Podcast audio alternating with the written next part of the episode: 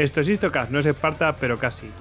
No es Nueva York, no es la Meca, no es Kabul, no es Trípoli, no es Mosul y tampoco es Kobane. Pero de todos sitios vamos a hablar porque vamos a hablar de un tema que está bastante de moda para nuestra desgracia, que es el yihadismo. Y bueno, para hablar del yihadismo tenemos un invitado muy especial, como ya habíamos anunciado, y, que se llama Javier Jordán. Eh, ¿Qué tal, Javier? Buenas noches. ¿Qué tal? Muy buenas, Goyo. Bueno, pues eh, que sepáis que a Javier Jordán lo podéis encontrar en Twitter, arroba Javier Jordán E. Ahí lo podéis encontrar, Javier Jordán E. Y bueno, es profesor titular de Ciencia Política en la Universidad de Granada y miembro del grupo GESI, que bueno, si queréis también tiene Twitter, arroba grupo GESI. Y si lo queréis ver su página web es seguridadinternacional.es. Mm, yo podría explicar qué es el grupo GESI, pero casi te dejo a ti, Javier, ¿qué es, qué es el grupo GESI? Sí, pues es un grupo de investigación de la Universidad de Granada, compuesto por profesores del Departamento de Ciencia Política, algunos que estamos todavía allí trabajando, otros que se han formado y que están en otras universidades. Y, lo que nos une a todos es que trabajamos temas de seguridad y defensa. Entonces tenemos varias líneas de investigación y una de ellas es terrorismo yihadista, que es un tema que llevamos trabajando pues hace casi ya 15 años. Eh, empezamos a hacer cosas de yihadismo justo antes del 11S, en el año 2000 y bueno, y ya una vez que se produjeron los atentados, pues hemos continuado esa línea de trabajo. Bueno, como veis, está Javier Jordán es especialista en, terrorismo, defensa y tecnología militar. Y bueno, pues eh, también era oyente de Istocast y bueno, como tantos invitados que han participado, que han pasado por aquí por Istocast. Así que de verdad, bienvenido y para nosotros es un honor que estés con nosotros. Pues muchas gracias y, es un placer. Y además me encanta el proyecto que tenéis porque está ayudando a divulgar la historia y, generando al mismo tiempo curiosidad e interés sobre, sobre estos temas, especialmente también de historia militar, que es un tema que también a nosotros nos atrae mucho. O sea que encantado con, que generemos curiosidad, yo de verdad me conformo. Eso ya, que la gente se haga preguntas y que averigüe por su cuenta, eso ya es la leche. Eh, bueno, prepárate para lo que se te viene porque te vamos a fusilar. ¿eh? Desde luego, sí. los oyentes ya han visto lo que venía, ¿no? la avalancha. Bien, a ver, a ver cómo salimos de esto. Sí, bueno, pues eh, aquí preparados como preparados para fusilarte tenemos a Jesús, arroba bucaner. ¿Qué tal Jesús? Hola, buenas noches, Goyo. Pues aquí, preparados para, para ilustrarnos un poco. Esperemos que Javier sea, sea benevolente. Sí. Bueno, también tenemos a Rodrigo, arroba rodericus barra baja rex. ¿Qué tal? Buenas noches, ¿cómo estáis todos? Estamos fenomenal, preparados, cimitarra en mano. En fin, eh, también tenemos a Hugo, arroba Hugo A. Canete. ¿Qué tal, Hugo? Buenas noches, ¿qué tal? Muy bien, muy bien. tener aquí a Javier Jordán con nosotros. Perfecto. Y sabéis que a Hugo también lo podéis encontrar en gem.es, grupo de estudios de historia militar. Así que bueno, pues eh, eso. Y el que les habla Gojix, arroba Gojix barra bajas al duero. Y sabéis que a todos nosotros nos podéis encontrar en, eh, en Twitter, en Facebook, en Google Plus y en Pinterest. Que si queréis mandarnos algún correo electrónico con alguna sugerencia o, mm, yo que sé, o que os tenemos bloqueados en Twitter, por ejemplo. Hoy nos ha escrito un oyente diciéndonos eso. Yo no os he bloqueado, ni, ni ninguno de estos os ha bloqueado, de verdad. Eh, probablemente estas cosas que a veces hace Twitter que deja de seguir a gente y cosas de estas raras. O sea, cualquier tontería o pregunta o lo que os apetezca, aunque os parezca una chorrada, nos escribís a ese correo y ya sabéis que cualquier información también la tenéis en la propia página web en eh. El correo era info.istocas.com. Bueno, sabéis que en la propia web nos podéis dejar audios y que podéis conseguir nuestras camisetas en eh. Y hoy pues queremos mandar un saludo a nuestros amigos de México, eh, especialmente a Luis Alberto Núñez, a Miguel Fiz, a nuestro querido amigo Miguel Fiz de tantos años, y a nuestros amigos de Noche Geek. Y bueno, yo quiero mandar un especial saludo a los Fernández de Córdoba que han tenido unos días un poco difíciles. Así que, pues nada chicos, vamos a empezar.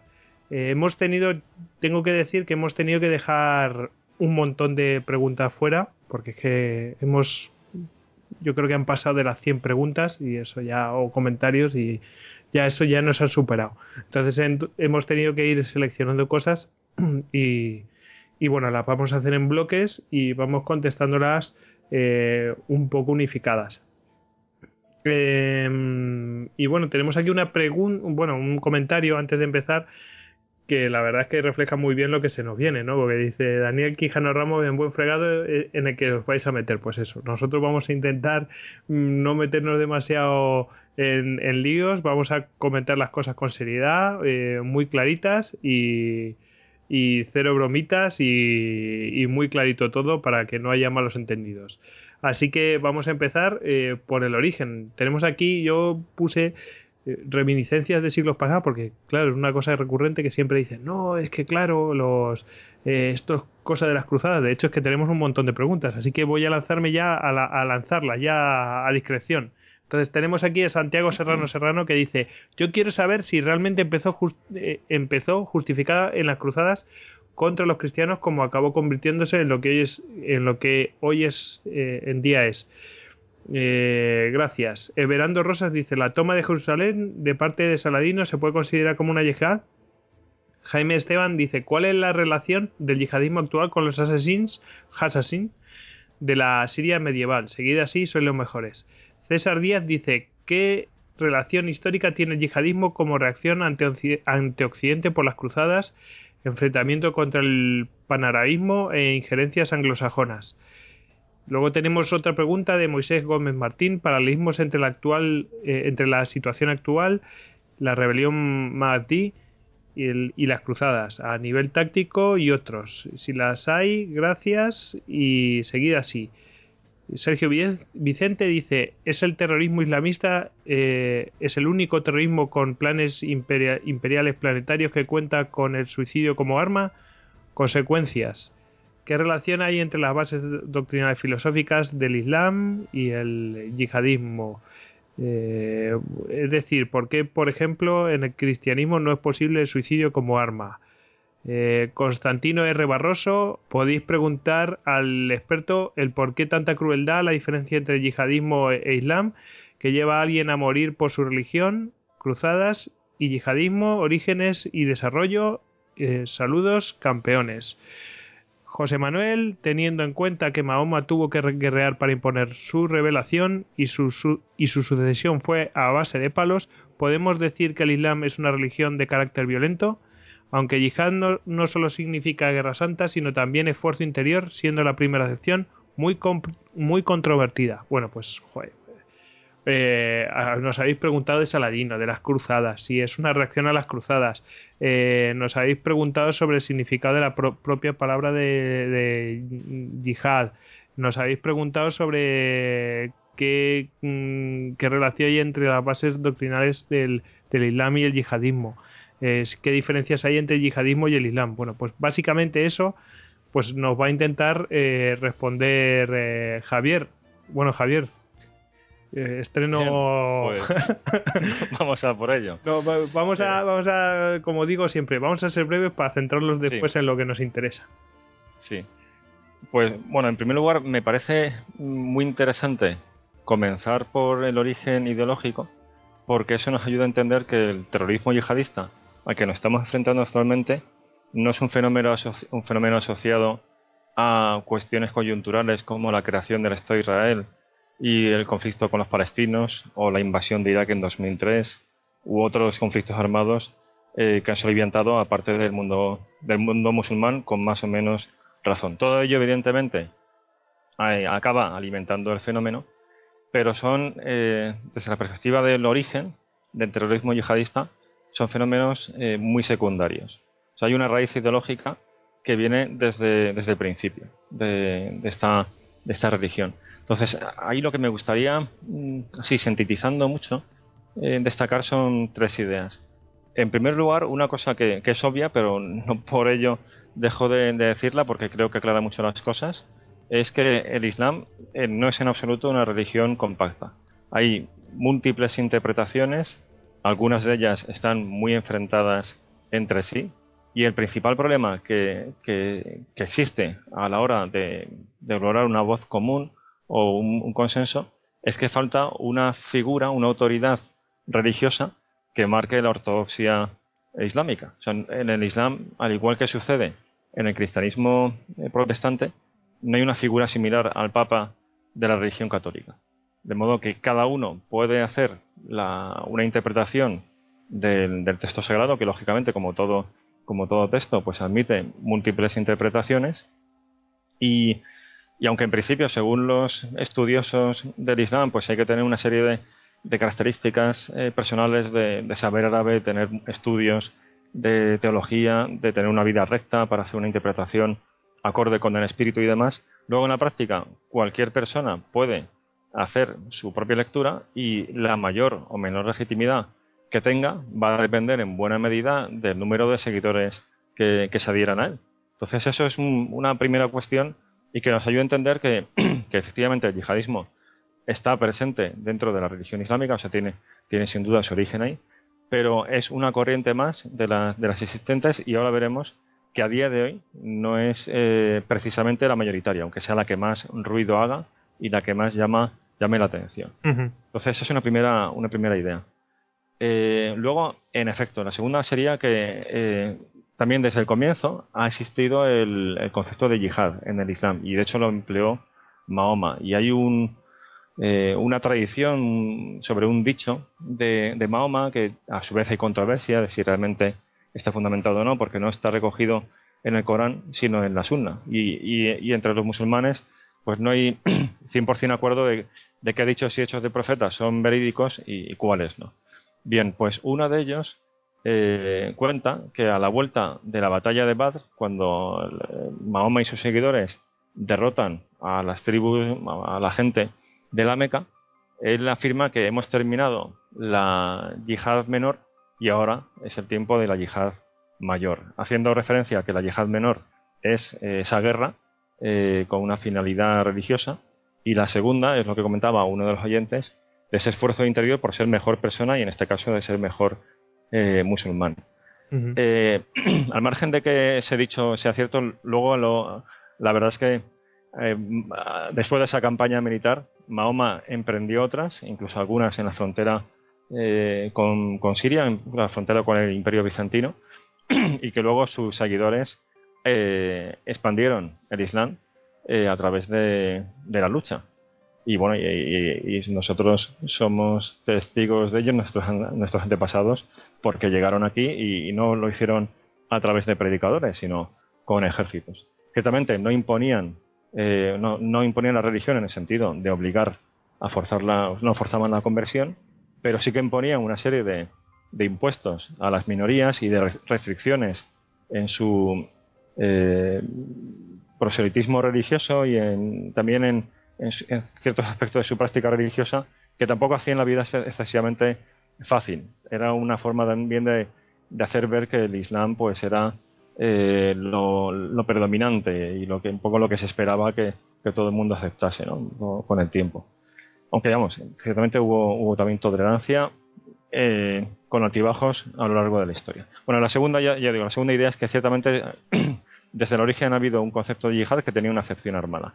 Y la tercera idea que, sintetiza estas dos es que a lo largo de la historia ha habido corrientes dentro de esa diversidad de, versiones, de, interpretaciones del Islam, que han eh, empleado la violencia y la han revestido de una legitimidad religiosa. O sea, lo han hecho con un motivo religioso. Evidentemente, no era el único motivo, porque em, tanto en el Islam como en otras religiones no hay guerras santas puras, siempre hay otros otros factores eh, en medio, y lo cual también es lógico porque todos los fenómenos sociales eh, son complejos y no se explican por una sola causa. Entonces, eh, en esas otras guerras seguro que había otras motivaciones, pero estaba presente la, legitimación religiosa. Esas luchas tuvieron en ocasiones una finalidad de expansión, como lo que decía de, esa eh, fabulosa eh, eh, expansión territorial del Islam a, las pocas generaciones de la muerte de Mahoma, en las primeras generaciones, en ocasiones de defensa del territorio. Con el tiempo, cuando mm, en vez de ser ellos conquistadores fueron conquistados, y me refiero al siglo XIX, con, las potencias coloniales, también se invocó al yihad como una lucha para defender la tierra del Islam frente a, los occidentales. Eh, en ocasiones tenía también una finalidad de saqueo, y bueno, esto eh, lo habéis tratado en algún en los podcasts de la Reconquista cuando se hablaba de esas racias que, hacían eh, los reinos de, de Al-Ándalus o el califato. Bueno, pues en la época clásica había una serie de guerreros que eran los guerreros gazis, y de ahí viene la palabra racia en francés, que la, toman de, del árabe en Argelia, que son mujahidín, o sea, realmente podríamos darles ese título, que en algunos casos han combatido en otras guerras santas y que viven, eh, son en cierto modo, no vamos a decir monjes guerreros, porque no existe la figura de monje en el Islam, pero son personas comprometidas con ese modo de vida y para ellos el yihad es todo. Entonces esto es un continuo a lo largo de la historia. Ha habido momentos en que eh, se han producido, eh, se, han agrupado ciertos predicadores con grupos armados, mm, tribus o, reinos, y han mm, llevado a cabo campañas de renovación del Islam con una con una, actividad militar. Es decir, consideraban que era necesario volver a los orígenes del Islam, era pues una interpretación revivalista de volver al principio, porque consideraban que el Islam se había contaminado de prácticas ajenas y trataban de imponer esa nueva mm, visión del Islam, en principio más pura, a través de la espada. Eh, en la península hemos sido testigos, vamos, nuestros antepasados fueron testigos de ellos con los almorávides, que tenían esa, esa lectura, luego los almohades, y, ahora después veremos que los wahabíes eh, en la península arábiga tienen elementos muy similares a esas corrientes religiosas. O sea que lo que estamos viendo ahora mismo es, cuando hablamos de terrorismo yihadista hay que decir que es yihadismo contemporáneo, porque ha habido eh, corrientes yihadistas eh, en múltiples puntos del mundo musulmán a lo largo de la historia. Y ya digo, esto es una corriente eh, particular, a veces mayoritaria, con más predicamento, con menos, y junto a otras pacifistas, más tolerantes o, más querentes del statu quo, en algunos casos de reinos que no querían problemas con sus vecinos cristianos. Dentro de esta diversidad, sin duda ha existido eh, eh, corrientes belicosas y que justificaban esa violencia en nombre de, la religión. Bueno, eh, no, sé si podemos decir, porque aquí hay una, había una pregunta muy brevemente. En el cristianismo, aunque no se permitía el suicidio, pero sí que se ha empleado como arma también. O sea, Exactamente, porque había una pregunta aquí que nos decía, bueno, no es un suicidio, pero si te vas a la guerra a morir por tu mm. religión, pues viene a ser un poco lo mismo, ¿no? Sí, en efecto, salía el tema de las cruzadas y, y, es un buen apunte porque, mm, por lo que acabamos de ver, realmente las cruzadas se podrían interpretar también como una guerra religiosa, que no no hay duda al respecto pero el yihadismo no es una reacción a las cruzadas. Eh, cuando se enfrentan eh, Saladino a los cruzados, eso también es, yihad. Pero ya digo, previamente, siglos antes, ya había esa interpretación dentro de, algunas corrientes del Islam. O sea que en ese sentido ellos toman, pues eh, históricamente hay una precedencia por parte del mundo musulmán. En el mundo cristiano la idea de la cruzada pues surge en el siglo XI y en buena medida casi desaparece en eh, finales del siglo XV, precisamente con la Reconquista, que tiene ese, con la toma de Granada, que tiene ese título también de, cruzada. O sea, es una especie de, paréntesis largo, de varios siglos, dentro del cristianismo, pero un tanto, eh, un tanto eh, ajeno a la, tradición y a las fuentes del Nuevo Testamento. En el Antiguo Testamento sí que se encuentran casos también de Guerra Santa, pero en el Nuevo Testamento es muy interesante porque eh, lo que encontramos es una excepción respecto a, otros ámbitos culturales, e incluso en el que estaba inmerso, que es la separación de la esfera política y religiosa, que aparece muy claramente eh, en los evangelios y no era lo que, se encontraban eh, esos creyentes alrededor. De hecho, se vieron contaminados o simplemente eran gente de, esa época y, y, en el poco tiempo, cuando ya empiezan a ser mayoría, de nuevo mezclan la religión con la política en el Imperio Romano. Bueno, pues esta, mezcolanza de ámbitos ha estado presente desde el principio en el, en el Islam, lo cual lleva a que cuando han llevado a cabo la guerra, también ha estado ahí inserta la religión. Bueno, tenemos una breve pregunta, digo breve porque tenemos que avanzar, eh, de mm. Jesús. ¿Qué tal, eh, Jesús? Cuéntanos. Hola, buenas. Eh, Javier, una pregunta. Después de escuchar lo que nos has estado comentando de, pues digamos, de la, de la yihad, por decirlo de una manera antigua, ¿no? En la que, bueno, pues se, se, produce una, una expansión con el consabido proselitismo de, de cualquier religión que, que, en un momento dado está en, en, expansión y que todas se creen superiores al, al resto en mayor o, menor medida pero sí que mm, nos has dicho que bueno nos, nos cuentas que no se fuerza tanto eh, lo que es la, la conversión de, del resto de, de religiones o, o de las personas conquistadas, sino que se les exigen unos tributos, una serie de, esclavos, de, prebendas. Entonces, eh, mm, estamos ante una especie como de yihad eh, desvirtuada en la que lo que más importa ahora mismo para todos estos grupos es el, el hecho de la, de la conversión y de la aniquilación de todos aquellos que no, no piensan como ellos. O sea, son, son dos yihad, por decirlo de una manera, completamente distintas o una es la evolución de la otra? ¿Cómo, cómo, cómo lo ves? Mm. Eh, yo lo que, o sea, lo que, lo que observo estudiando el yihadismo contemporáneo es que tiene eh, elementos de esas eh, corrientes violentas que hubo en siglos antes. En el caso del Estado Islámico en Irak o, Daesh, que es el acrónimo en árabe, en cierto modo como Hamas, que también es el acrónimo de movimiento de la, de resistencia, pues tenemos una interpretación atroz y de lo más dura que también se dio en, el mundo musulmán y, aquí en la península eh, ibérica en los momentos de, mayor persecución que también, ya digo, fue, una cuestión de altibajos. Eh, pero luego hay, otros elementos nuevos en el yihadismo contemporáneo y, uno de ellos es el, el, siguiente, y este es fundamental, y es la voluntad de cambiar el régimen político. Esto hubo algún caso eh, en esos precedentes históricos, por ejemplo, cuando los almorávides eh, conquistan la península, acaban con los reinos eh, de, taifas. O sea, en cierto mm. modo hay un cambio de régimen, pero realmente es una expansión de un imperio que estaba muy fuerte en el norte de África. Sin embargo, el yihadismo contemporáneo se caracteriza porque su objetivo principal no son tanto los infieles y no es tanto la expansión territorial más allá de las fronteras del Islam, como el derrocar a los gobiernos que ellos consideran falsos musulmanes y por tanto apóstatas, es decir, mucho peor que un infiel, porque al infiel se le combate, pero al apóstata hay obligación de, de, matarlo, ¿no? según la interpretación más rigorista que ellos tienen. Eh, y ese es el, el, objetivo último de los grupos yihadistas actuales, o sea, el tomar el poder en los países de mayoría islámica y desde ahí eh, imponer al resto de la sociedad su interpretación del camino de vida islámico.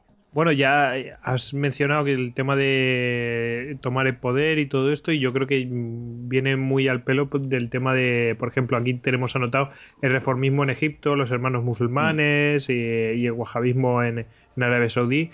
Eh, bueno, si querés, después también lo enlazamos con la aparición de los primeros grupos yihadistas, que después te haré las preguntas al respecto de la expansión y tal y cual.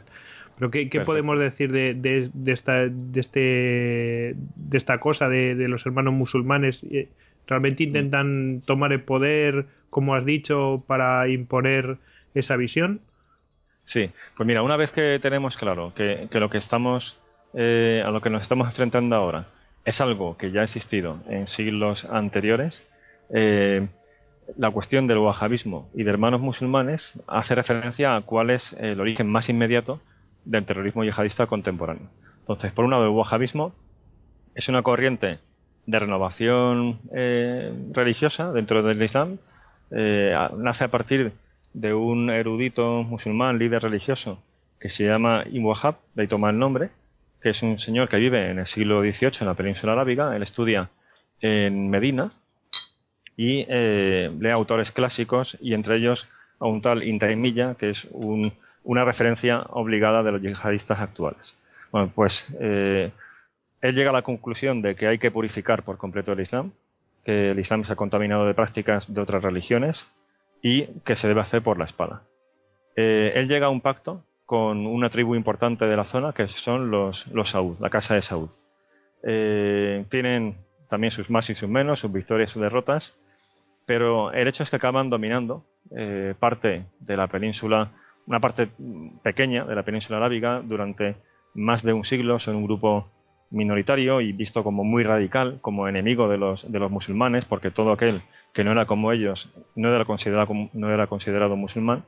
Es un movimiento periférico del, en el imperio otomano, pero eh, a partir de la independencia, del reconocimiento de, Arabia Saudí como, como, un Estado soberano y sobre todo de, del auge económico de este Estado y de la inversión que realiza pues ese Estado en difundir esa visión eh, del Islam, pues cobra una, un protagonismo mundial enorme que mantiene a día de hoy. Además ahí se da una, una circunstancia muy peculiar que es que la Casa de Saud sigue eh, manteniendo ese pacto con los líderes religiosos wahabíes. Estos le dan legitimidad, aunque luego el modo de vida de los príncipes saudíes no siempre se ajuste a, los preceptos que ellos predican, pero a cambio el Estado saudí pues eh, da eh, beneficios económicos y, y, un porcentaje del presupuesto nacional al Ministerio de Asuntos Religiosos que a su vez canaliza ese dinero a eh, mezquitas, escuelas coránicas,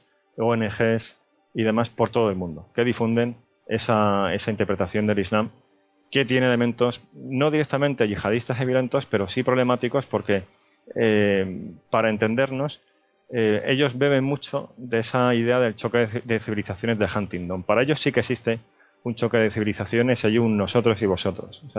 Es una visión del mundo muy problemática y que de manera indirecta es luego uh, utilizada por los yihadistas. Entonces, una corriente que, alimenta el yihadismo contemporáneo es el, wahhabismo, eh, que tiene su epicentro en Arabia Saudí y luego en otras eh, monarquías eh, próximas de, la península arábiga.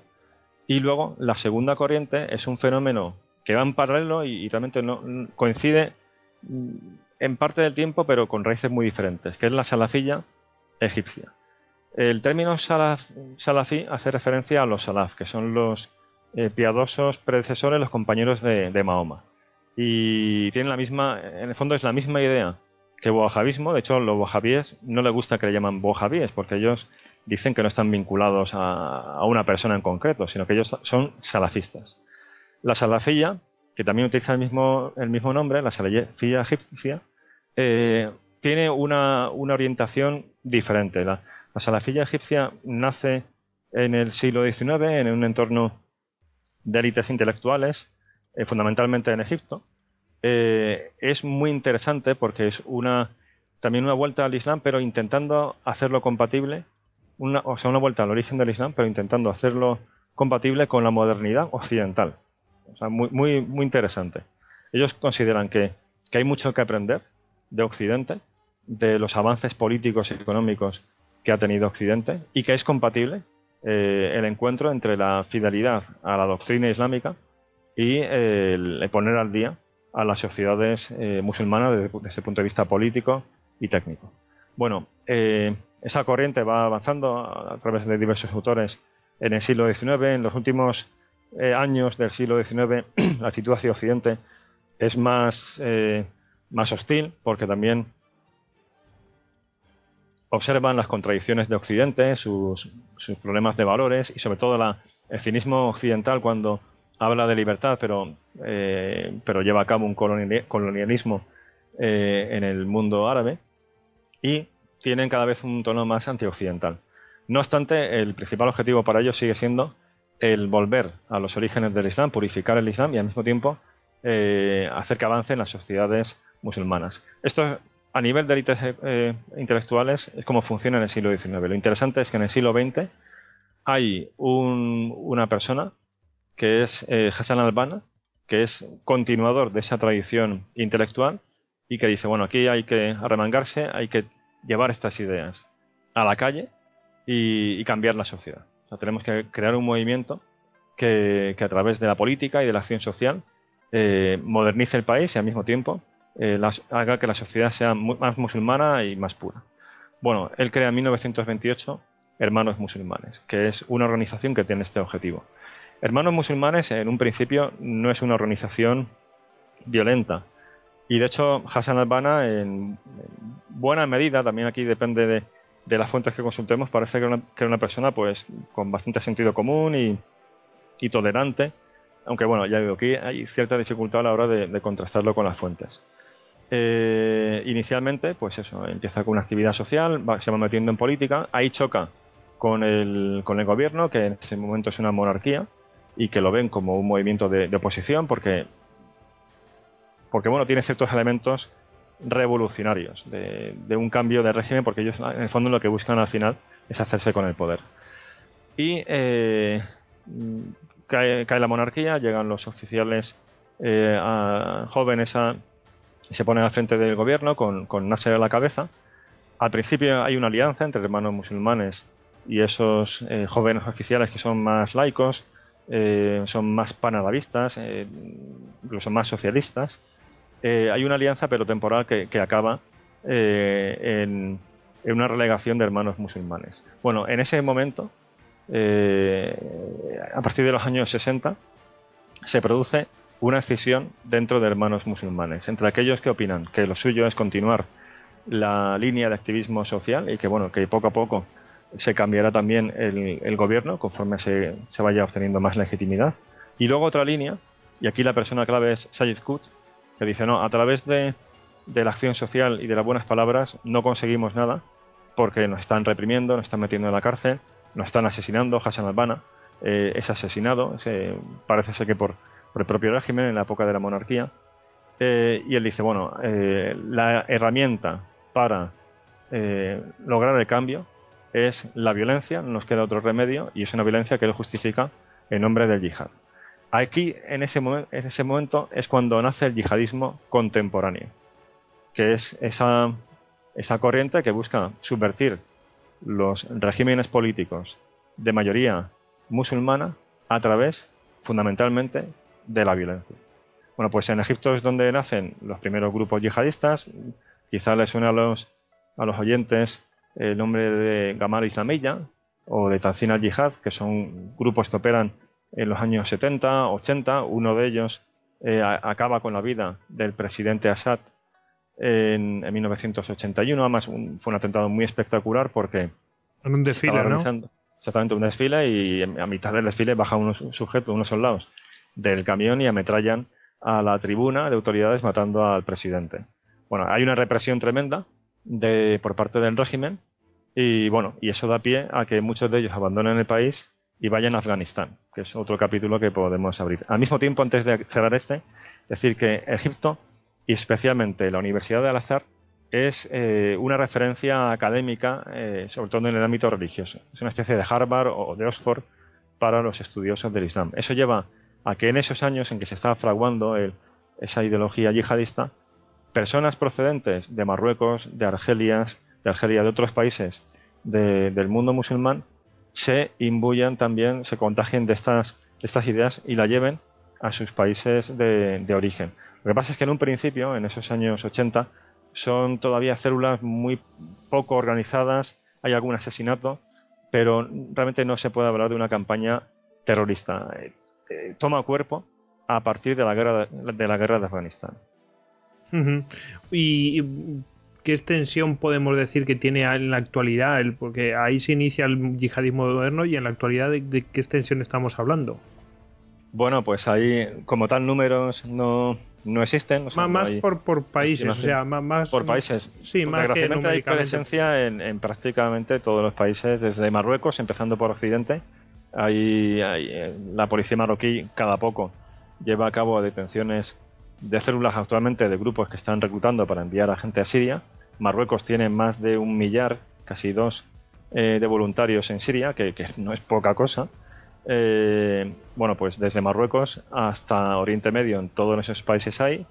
Libia está ahora mismo en una situación muy convulsa y con presencia de grupos yihadistas, especialmente de, o, particularmente eh, por lo destacado que es del Daesh, del, Estado Islámico, Oriente Medio, y poco a poco ha ido mitigando en, Asia-Pacífico, que es un, un, escenario donde ha habido grupos muy, muy duros, como Abu Sayyaf, pero que han ido perdiendo fuelle eh, en parte también por la reacción de las fuerzas de seguridad, el apoyo americano en el caso de Filipinas, y luego también porque en algunos de estos países, especialmente en Indonesia, el Islam mayoritariamente tiene una interpretación en general eh, muy alejada del yihadismo y, aunque existen grupos, no tienen particular predicamento en esas sociedades. O sea que pero bueno, luego Asia Central es otro, otro auténtico marasmo de, yihadismo con Afganistán, Pakistán. En fin, está, es un cáncer que está muy extendido. Aún así, eh, es una minoría en términos relativos, aunque una minoría numerosa en términos absolutos y, atroz. Y, también otra idea es que la mayor parte de las víctimas de estos grupos son musulmanes. a, grosso modo, el 90% son, son musulmanes. Hay estimaciones, hay un estudio del Centro de Contraterrorismo de West Point que abarca de cuatro años en la década pasada. Según ese estudio era en torno al 85% de las víctimas eran eran musulmanes. fundamentalmente esto es un problema eh, y una, una especie, podríamos decir, de guerra civil a gran escala dentro del mundo musulmán. A nosotros nos afecta, pero, pero en mucha menor medida y somos un objetivo secundario en la agenda de estas organizaciones, con excepción de Al-Qaeda. Al-Qaeda Central sí que está obsesionado con atentar en Occidente. Bueno, Rodrigo tiene una pregunta. Sí, bueno, había una, una de las preguntas que no quería que, casi, que cayera en el olvido, es la de Jaime Esteban, de cuál es la relación entre el yihadismo actual con los assassins de la silla medieval. es que me, llaman mucho la atención los personajes estos por la canción aquí de Fanatic Assassins de los Grave Digger, para que... Sí, sí, de que ahí viene el término asesino y demás. La, relación es ninguna actualmente entre estos, entre los grupos yihadistas actuales y, los asesinos, entre otras cosas porque estos grupos son a su vez una secta dentro del, del Islam sí, y una secta muy minoritaria. Entonces la, la influencia que tienen en el yihadismo actual, que fundamentalmente es suní, es, eh, no, no, no, existe. Eh, bueno, yo quiero hacerte así una, una preguntita. Es, ¿No se distingue entre chi y suní, no? O sea, ¿ahí da, eh, lo mismo todo o, más de uno y otro? Porque tenemos varias preguntas aquí de Willy GC y de Elías Ríos y de Rodrigo Santana que nos preguntan eso. Sí, el yihadismo está presente en ambas corrientes, porque Hezbollah, como tal, es un grupo que ha empleado la violencia eh, y le ha dado una legitimidad religiosa, y es un grupo claramente sí. Pero cuando hablamos del yihadismo a día de hoy, fundamentalmente es suní. O sea, el Estado Islámico es suní, Al-Qaeda Central es suní, y todas esas filiales, grupos eh, próximos a Al-Qaeda son suníes. También porque el sunismo es la corriente mayoritaria en el mundo musulmán. Bueno, y también habría que decir que hacer la diferenciación de qué es un suní y qué es un chi. ¿Qué nos puede decir Javier? Pues lo digo para que no lo sepa, entonces, para introducirlo. Sí, bueno, es una división que se produce en los primeros momentos del Islam en torno a quién va a sustituir. No, no suceder porque ellos piensan que Mahoma es una figura única y como tal no tiene un sucesor de su, de su tamaño pero bueno, ¿quién va a hacer las veces de, Mahoma? Entonces se produce pues una, una controversia entre los posibles candidatos y, bueno, pues eso acaba con, muertes y una, y una división entre los chiíes y, suníes que se mantienen hasta la actualidad y que es y que es terrible porque los grupos yihadistas que actualmente eh, operan en Oriente Medio, el Estado Islámico, pero también otros grupos yihadistas que actúan en Siria y no forman parte de esta organización, consideran que los chiíes son peores que los cristianos y los judíos. O sea, para ellos son eh, falsos musulmanes que se dicen musulmanes con el fin de destruir el Islam. Esto es una, una también una interpretación que, afortunadamente no comparte la inmensa mayoría de los suníes, para los cuales, bueno, es una, diferencia así de doctrinas, de, modo de practicar la religión, pero que, pero que tiene consecuencias muy graves sobre el terreno eh, en el escenario de Oriente Medio a día de hoy. Bueno, eh, pues como hemos mencionado antes, vamos a, pasar a esa guerra de Afganistán que prácticamente la hemos mencionado así muy poquito. Y bueno, tenemos una serie aquí de preguntas, dos preguntitas, una de Ricardo Álvarez, arroba Ricardo ALV Gon, dice, ¿hasta qué punto es responsable Occidente del yihadismo tras financiar a grupos de resistencia antisoviética en Afganistán en los 80? Y otra pregunta de Elías Ríos que dice, ¿a los talibán los consideráis yihadistas y a Hezbollah? Bueno, pues eh, por orden, como dijo, por partes, como dijo Jack el Destripador, vamos a ir, eh, eh, no nos vamos a meter por ahora yo creo que con Hezbollah, así que nos vamos a dedicar a los talibanes y a, y a esa guerra de Afganistán de los 80. Bueno, muy bien, pues podemos la, decir? La, parte de Afganistán es interesantísima también porque bueno, y esto nos permite dejar un poco las ideas abstractas que estamos manejando hasta ahora mismo y ya bajar a hechos históricos más, más concretos. Bueno, Afganistán juega un papel fundamental en, la, eh, en el desarrollo del yihadismo contemporáneo. Por lo siguiente, cuando los soviéticos invaden eh, Afganistán en 1979, tenemos por un lado la operación Ciclón de la CIA, que, todo el mundo, eh, o que mucha gente eh, vincula a Osama Bin Laden y de cierto modo como pues un error que de manera indirecta benefició a la creación de Al-Qaeda y demás, que, ahora entramos en ello, pero en paralelo tenemos que, que, además de los afganos que estaban combatiendo allí por defender su tierra y echar al invasor, empieza a aparecer al muy poco tiempo porque la operación Ciclón de la CIA es en 1980-81, es el principio de la década. Bueno, pues eh, en, ese, en, esos, en esos mismos meses eh, aparecen por allí, eh, más que voluntarios para combatir, personas interesadas, por un lado, en prestar ayuda humanitaria a los refugiados afganos, pero luego también algunos eruditos de, de este Islam, de hermanos musulmanes, con una visión pues eh, más comprometida, más militante, eh, para observar aquello, para ayudar también eh, y que tiene una, una influencia enorme sobre el desarrollo del conflicto. Y aquí una persona clave es Abdullah Azan, que yo creo que es una persona poco conocida en, por así de los ámbitos especializados, pero podríamos decir que es el mentor de Osama Bin Laden. Y ya con esto también vamos entrando en materia.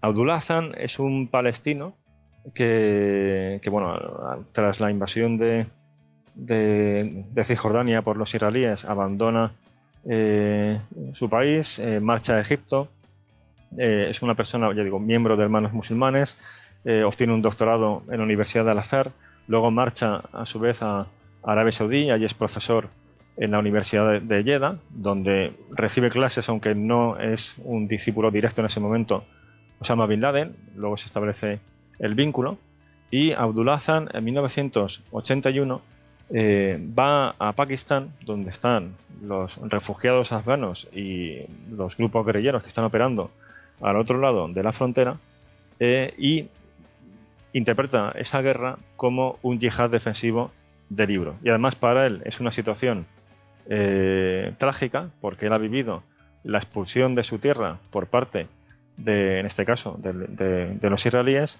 y considera que sería catastrófico que el Islam perdiera otro territorio, en este caso a manos de los soviéticos eh, ateos.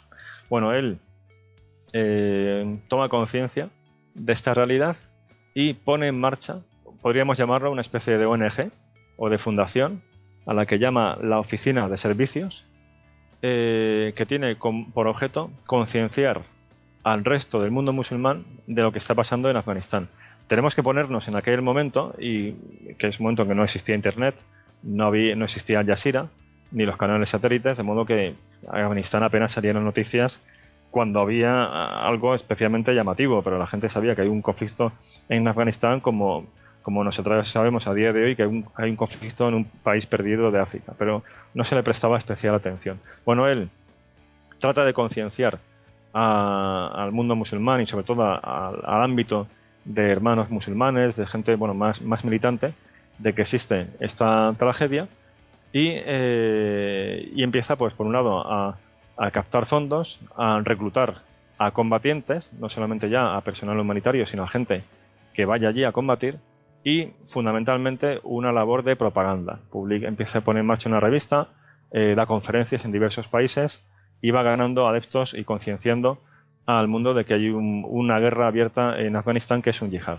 Bueno, allí marchan a Afganistán. Por un lado, eh, algunos miembros de grupos yihadistas egipcios que habían sido eh, perseguidos o encarcelados en Egipto y, puestos en libertad marchan allí. Es más, eh, el gobierno egipcio casi se alegra de, que vayan y esperando que no vuelvan. Y lo mismo sucede en otros países, pues en Siria, en Argelia e incluso en Marruecos. Eh, bueno, y entonces ahí se crea un, una, se da una coincidencia de personas, algunos de ellos mm, que no tienen que ver con el yihadismo, en, el caso especialmente de los saudíes, eh, el rumor de que van allí para hacerse la foto, pegar dos tiros con el Kalashnikov en la frontera y volver y presumir de ello. Eh, pero otros son gente muy comprometida y sí que empieza a combatir. Entre los que van de, en cierto modo, de turismo, un poco para ver, pero sin, sin, sin, sin la idea de, estar en primera línea, se encuentra Osama Bin Laden, que en ese momento es una persona joven, viene de una familia eh, privilegiada económicamente y bien situada políticamente en Arabia Saudí y él va sobre todo para prestar pues ayuda financiera eh, en retaguardia. Eh, allí eh, Enlace se convierte en miembro de la organización de Abdullah Hassan y en 1987 crea su propio grupo y, y, además empieza ya a combatir en primera línea, que era una especie de cuerpo de élite dentro de esos voluntarios extranjeros. Además, él no quiere mezclarse con los afganos, considera que, son poco combativos. Eh, escoge gente muy fiel y muy aguerrida y empieza a operar en Afganistán. Esto es 1987. Eh, en Afganistán además coincide con los yihadistas eh, egipcios en Afganistán y en Pakistán. Y aquí una otra figura clave es Ayman al-Zawahiri, que a día de hoy es el líder de Al-Qaeda.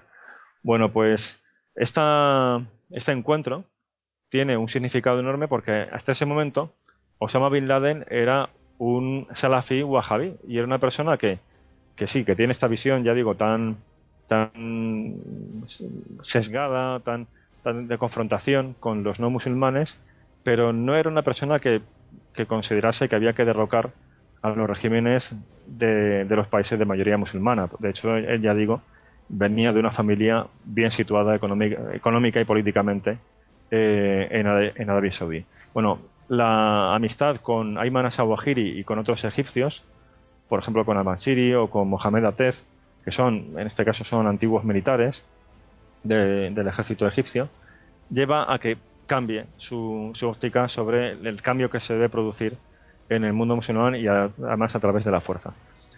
Bueno, se va acabando la guerra de Afganistán y en 1988, eh, conscientes de que, bueno, que, esa coincidencia termina, eh, deciden mantener esa internacional yihadista que se ha fraguado en Afganistán. Y concretamente, en septiembre de 1988, fundan una organización a la que llaman Al-Qaeda, que es la base eh, y que tiene como finalidad ser un cuerpo de élite, ser una vanguardia, son, muy selectivos a la hora de reclutar para ir allí donde el mundo musulmán lo, lo requiere, es decir, allí donde haya un conflicto de frontera, eh, el acudir y, dar apoyo a, los mujahideen. Esta es una de las finalidades. Eh, la otra es apoyar también a esos grupos que luchan en países de mayoría, musulman, de mayoría musulmana contra sus propios gobiernos. Esto es 1989. Seguimos un poquitín la historia, yéndonos ya de, Afganistán. Eh, Osama Bin Laden, eh, cuando se produce la invasión de Kuwait por parte de Irak, ofrece, esto es muy curioso y creo que es poco conocido, ofrece a la monarquía saudí su organización. Él dice que bueno que los carros de combate iraquíes están en la frontera con Arabia Saudí. Arabia Saudí es vulnerable porque en ese momento tiene un ejército muy endeble, a diferencia del que tiene a día de hoy. Y él ofrece a sus, a sus veteranos de Afganistán, a Al-Qaeda, para defender las fronteras del reino con el fin de que Arabia Saudí no acepte la ayuda que le brinda Estados Unidos, porque considera que es un sacrilegio, es un, eh, un insulto para el Islam que eh, Arabia Saudí, que es la cuna del Islam y que para ellos es, en cierto modo, tierra santa, sea profanada por infieles y por soldados con todas las costumbres que, eso que, puede conllevar. ¿no? Bien, eh, la monarquía saudí mm, no le hace caso porque el, peligro es inminente y prefieren a las divisiones americanas antes que a, los veteranos afganos y eso supone un punto de fractura entre Osama Bin Laden y, la monarquía saudí. con cierta lógica, yo creo, ¿no? La, la primera potencia del mundo con los señores con Kalashnikov, pues no es lo mismo, ¿no? Totalmente. Entonces ahí se produce la ruptura, no es una, una conversación, esto es un proceso largo, pero en 1992 Osama Bin Laden consigue, eh, tras haber escapado de Arabia Saudí, eh, consigue trasladar a Al-Qaeda de Afganistán, que en ese momento estaba inmerso en otra guerra civil, en este caso ya entre los que habían echado a los soviéticos, empiezan a matarse entre ellos, entre esos señores de la guerra, eh, se los lleva a Sudán.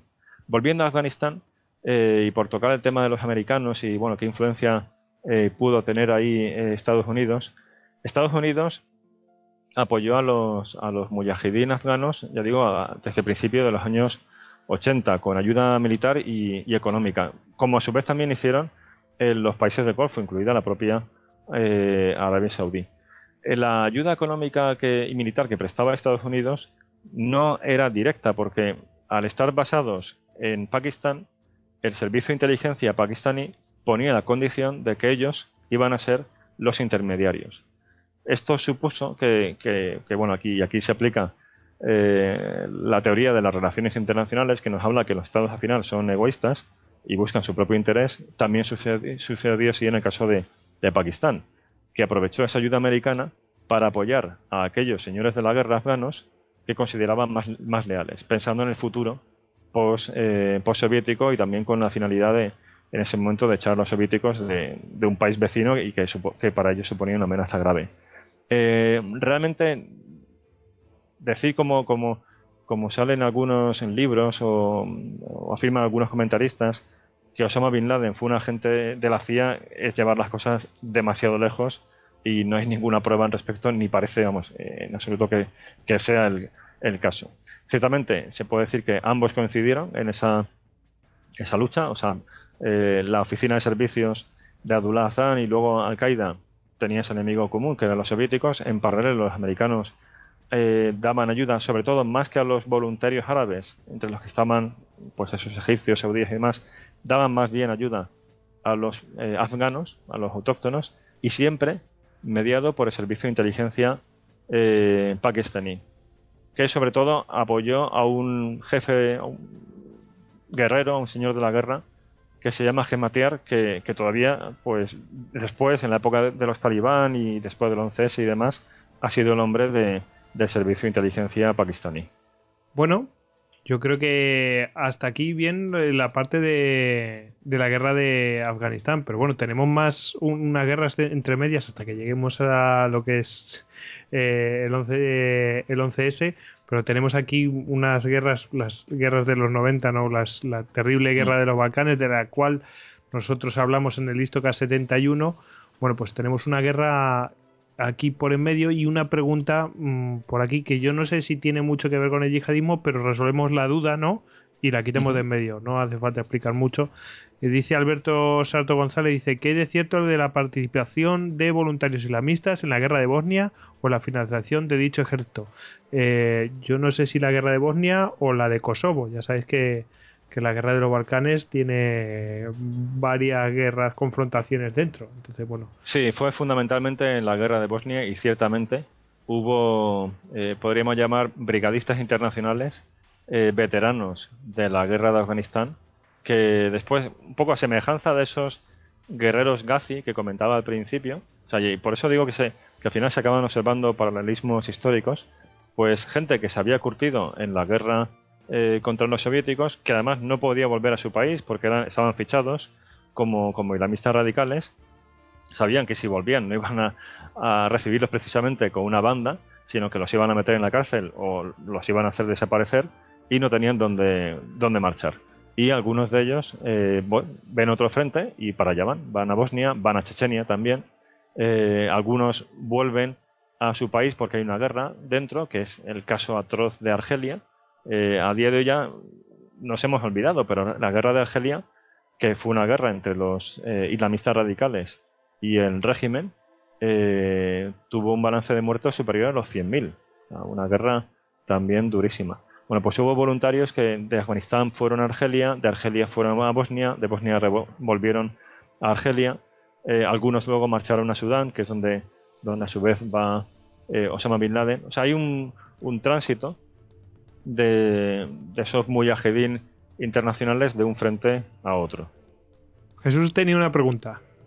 Sí, esos, esos mujahidín que, que estás comentando que hicieron una especie ahí de, de tránsito a través de Europa, Argelia, Afganistán, puede ser que más que mm, llegó un momento en que más que mujahidines eh, o, o, yihadistas yo creo que eran casi más gente que, que lo único que sabía hacer era, era combatir, ¿no? El típico guerrero viejo que si le desmovilizas ya no, no sabe qué hacer, porque además, como tú dices, tampoco podían volver, o sea, tampoco podían eh, desmovilizarse, ¿no? Entonces, eh, yo creo que, no, no, no sé, yo lo veo casi más como una, como una huida hacia adelante, o sea, no sé hacer otra cosa, llevo haciendo esto 15, 20, 30 años, desde que era un un chaval y pude coger el, primer Kalashnikov y, ahora qué hago.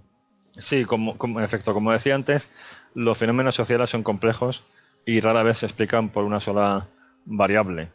Eh, es difícil, eh, a no ser que hagamos una historia de vida de, yihadistas particulares, conocer las causas profundas de, la motivación de, de, cada uno de estos individuos. Pero vamos, en efecto, muy probablemente eh, acababan confluyendo varias de estas motivaciones. Pero aún así el elemento religioso de, interpretación eh, yihadista de ese conflicto estaba presente en muchos de ellos. Bueno, eh, habíamos mencionado Argelia y tenemos aquí una pregunta de Willy GGC. Dice, en el, el, problema de la crueldad se debe en gran parte al desarrollo de una estrategia de terror. No son los únicos, el terrorismo islámico argelino, no recuerdo el nombre del grupo, hacía lo mismo y los alemanes y los soviéticos en la Segunda Guerra Mundial. Bueno, eh, hemos mencionado el, conflicto de Argelia, de hecho ahora te metes en el Ministerio de Asuntos Exteriores y te desaconsejan completamente viajar, salvo que sea por motivos de negocio, a Argelia y por supuesto no moverte de la costa. O sea, una cosa tremenda. Pero, pero bueno, volviendo otra vez a Argelia, eh, podemos considerar una cosa distinta a este terrorismo islámico son eh, o el yihadismo directamente también el conflicto que hubo a partir del año 92 fue claramente yihadista. O sea, fue una, una lucha diferente a la que se está dando a día de hoy en Siria, porque el escenario sirio es mucho más fragmentado, hay muchísimos más grupos. Allí fundamentalmente era entre el grupo islámico armado, el GIA, que, que estaba compuesto en buena, en buena parte por veteranos de Afganistán. También había elementos del Ejército Islámico de Salvación, que era, que era el brazo armado del Frente Islámico de, salvación, pero que a mitad de, conflicto pues deja las armas y, se reinserta y quien continúa la, lucha es el GIA.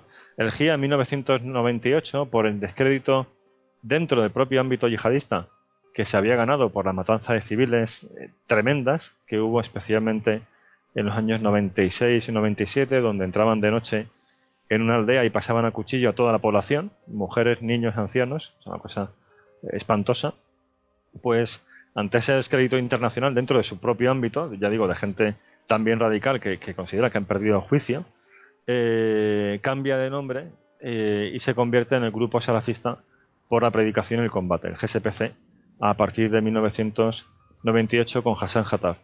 Esta es una decisión en la que además tiene mucho que ver eh, Al-Qaeda Central, que ve que, el GIA ha perdido por completo los estribos y trata de salvar la lucha que se está librando en Argelia provocando esa decisión de gente más acorde con, con lo que venía siendo la tradición eh, yihadista, porque además el propio GIA eh, estaba envuelto en luchas internas también eh, espantosas, con, matanzas entre ellos, asesinatos de veteranos de Afganistán, asesinatos de enviados de, de, Al-Qaeda, en fin, una, una cosa de locos. Y luego, a su vez, el GSPC en el año 2006 jura fidelidad Ayman al y en enero de 2007 vuelve a cambiar de nuevo el nombre y pasa a llamarse Al-Qaeda en el Magreb Islámico, nombre que mantiene en la actualidad y, por tanto es una de las filiales de Al-Qaeda central a día de hoy. Bueno, eh, decir, el, el, terror hasta cierto punto, pues, ellos no son tontos, es decir, eh, la propaganda también les sirve. Entonces, el terror hasta, hasta, cierto punto, ¿no?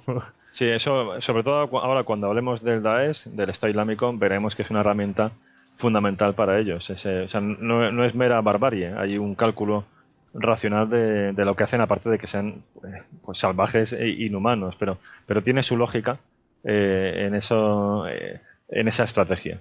Uh -huh. Bueno, eh, podemos decir que, que, el conflicto de Chechenia y, entre Chechenia y Rusia y todos esos atentados que ocurrían en Moscú con las famosas viudas negras, los, los colegios y, y que secuestraban los teatros y todo eso, ¿eso podemos calificarlo también de yihadismo? Algunos de esos grupos. El yihadismo es un común parásito que aprovecha eh, los cuerpos enfermos para introducirse. Entonces, aunque no todos los conflictos, como pasaba en el caso de, de Bosnia, tenían un origen yihadista, eh, ellos hacen suyo el dicho este de, de, que a río revuelto ganancia de pescadores. O sea, no hay un Estado central, no hay policía, no hay servicios de inteligencia eficaces, hay una enorme tensión social, hay armas, hay voluntarios, hay yo. Y además hay una causa que puedo justificar según eh, mi interpretación del Islam. Eso pasó en Bosnia y eso pasó en Chechenia. Eh, había, eh, cuando empieza la guerra en Chechenia, separatistas que nada, nada, tienen que ver con grupos yihadistas, pero también se hacen presentes allí. Y en efecto, esos atentados que ha habido en, en Moscú en diversos momentos de estos años, eh, la mayor parte de esos atentados que ha habido dentro son yihadistas, en efecto. Bueno, pues nos vamos a meter ya en lo más actual y lo que yo creo que conoce ya todo el mundo, que es eh, el yihadismo más, eh, más moderno pues el, en el 11S y vamos, lo, la última década, década ilustro. ¿no? Bueno, aquí tenemos un libro que, ahora mencionaremos y que tú has mencionado antes, eh, y una pregunta de Javier Bayona, dice... Occidente, Islam, la, la, única convivencia posible es el conflicto permanente. Bueno, pues hay un libro que tú has mencionado, que es el de Samuel Huntington, el de Choque de Civilizaciones, que tengo aquí en mi mano porque me lo regaló nuestro amigo David Nagan, y que, bueno, que su tesis es que es inevitable el conflicto de, civilizaciones y que antes o después nos vamos a dar de palos y el conflicto va a ser permanente, ¿no? Eh, Básicamente creo que esa es la tesis porque no me lo he llegado a leer, pero es muy, es muy conocido.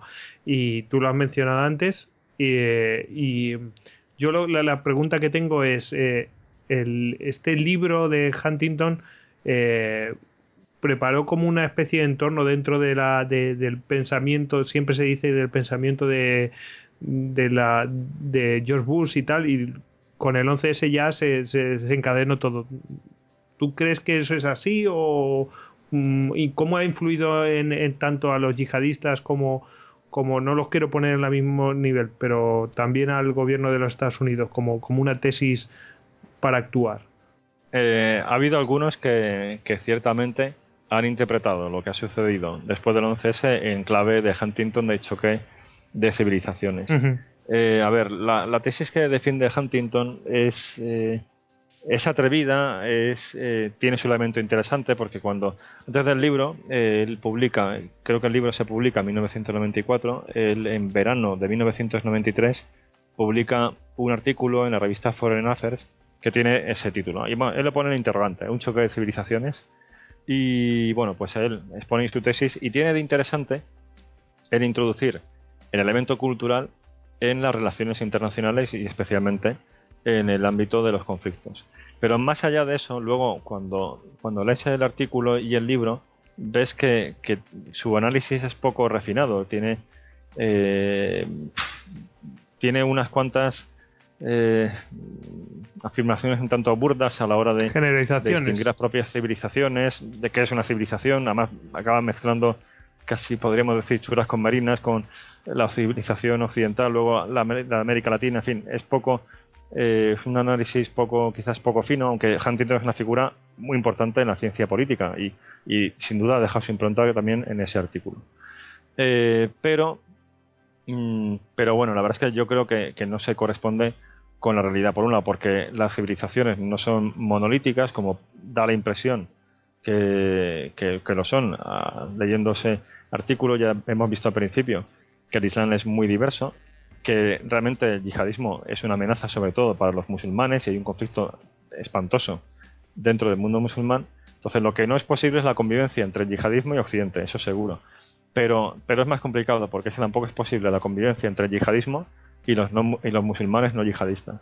O sea que, que el elemento cultural ciertamente es importante en esos conflictos, no se explica todo por la economía o por la personalidad de ciertos líderes, también la, la afinidad cultural influye en las relaciones entre estados y eso también está demostrado empíricamente en relaciones internacionales, por ejemplo, cuando se forman las alianzas, tiene, no es esencial, pero tiene, tiene su influencia. Pero el análisis que realiza Huntington yo creo que no se puede aplicar al pie de la letra en este caso. Bueno, y nos metemos ya en el 11S. ¿Cómo se gestó esto? Bien, bueno, pues este es un tema muy, muy interesante. Eh, hemos dejado Al-Qaeda en, en, Sudán en 1992. No voy a, ir, no voy a relatar en detalle eh, toda la historia de Al-Qaeda, pero, pero sí algunos puntos para un poco contextualizar cómo surge la idea de atentar en Estados Unidos. En esos años de, eh, de, de, Sudán, entre el 92 y el 96, porque en 1996 el gobierno sudanés empieza a, presionar a Al-Qaeda, que hasta, que hasta ese momento había sido un huésped, eh, bienvenido, o sea, un refugio seguro para, para Al-Qaeda Sudán, empieza, empieza a presionarle y Osama Bin Laden se lleva a la organización a Afganistán donde están los talibanes. Bueno, en esos años se produce una reflexión estratégica dentro de Al-Qaeda y ellos llegan a la conclusión que este objetivo de derrocar a los gobiernos de mayoría musulmán para implantar regímenes islamistas y además hacer algo que, está haciendo a día de hoy el Estado Islámico, el Daesh en Irak y en Siria, el romper las fronteras, es decir, el, el barrer esas fronteras y unir los países. Eh, ellos lo llaman el, el, volver al califato.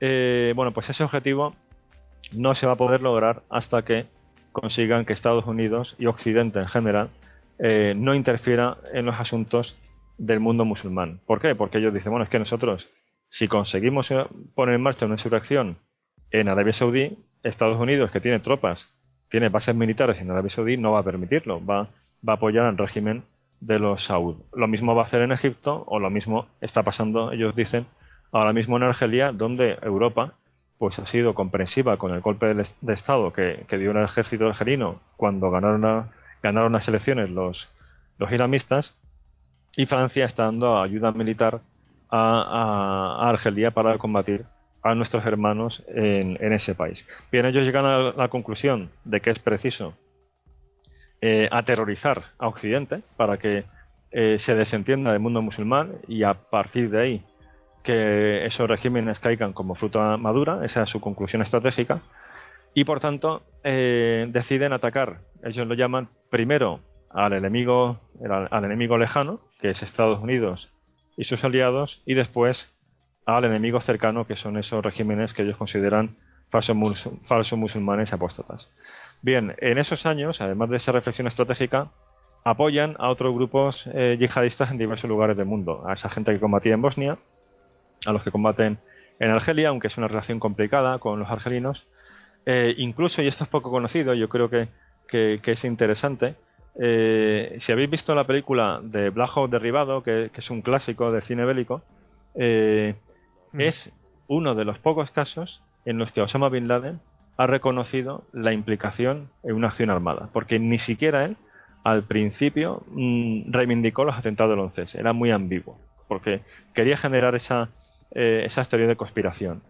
Eh, sin embargo, eh, él, a, mitad de la década de los 90, dicen nosotros, eh, los veteranos de, Afganistán, con, apoyamos a nuestros hermanos en Somalia que, eran musulmanes, los de Mohammed Farraidif, eh, y les enseñamos a derribar helicópteros lanzando RPGs al rotor de cola de, los helicópteros americanos, como a su vez nosotros habíamos hecho en Afganistán con los helicópteros soviéticos. Y además dice, eh, y una vez hecho eso, Estados Unidos, tras sufrir 18 bajas, se retira de Somalia. Dice, esto es pan comido.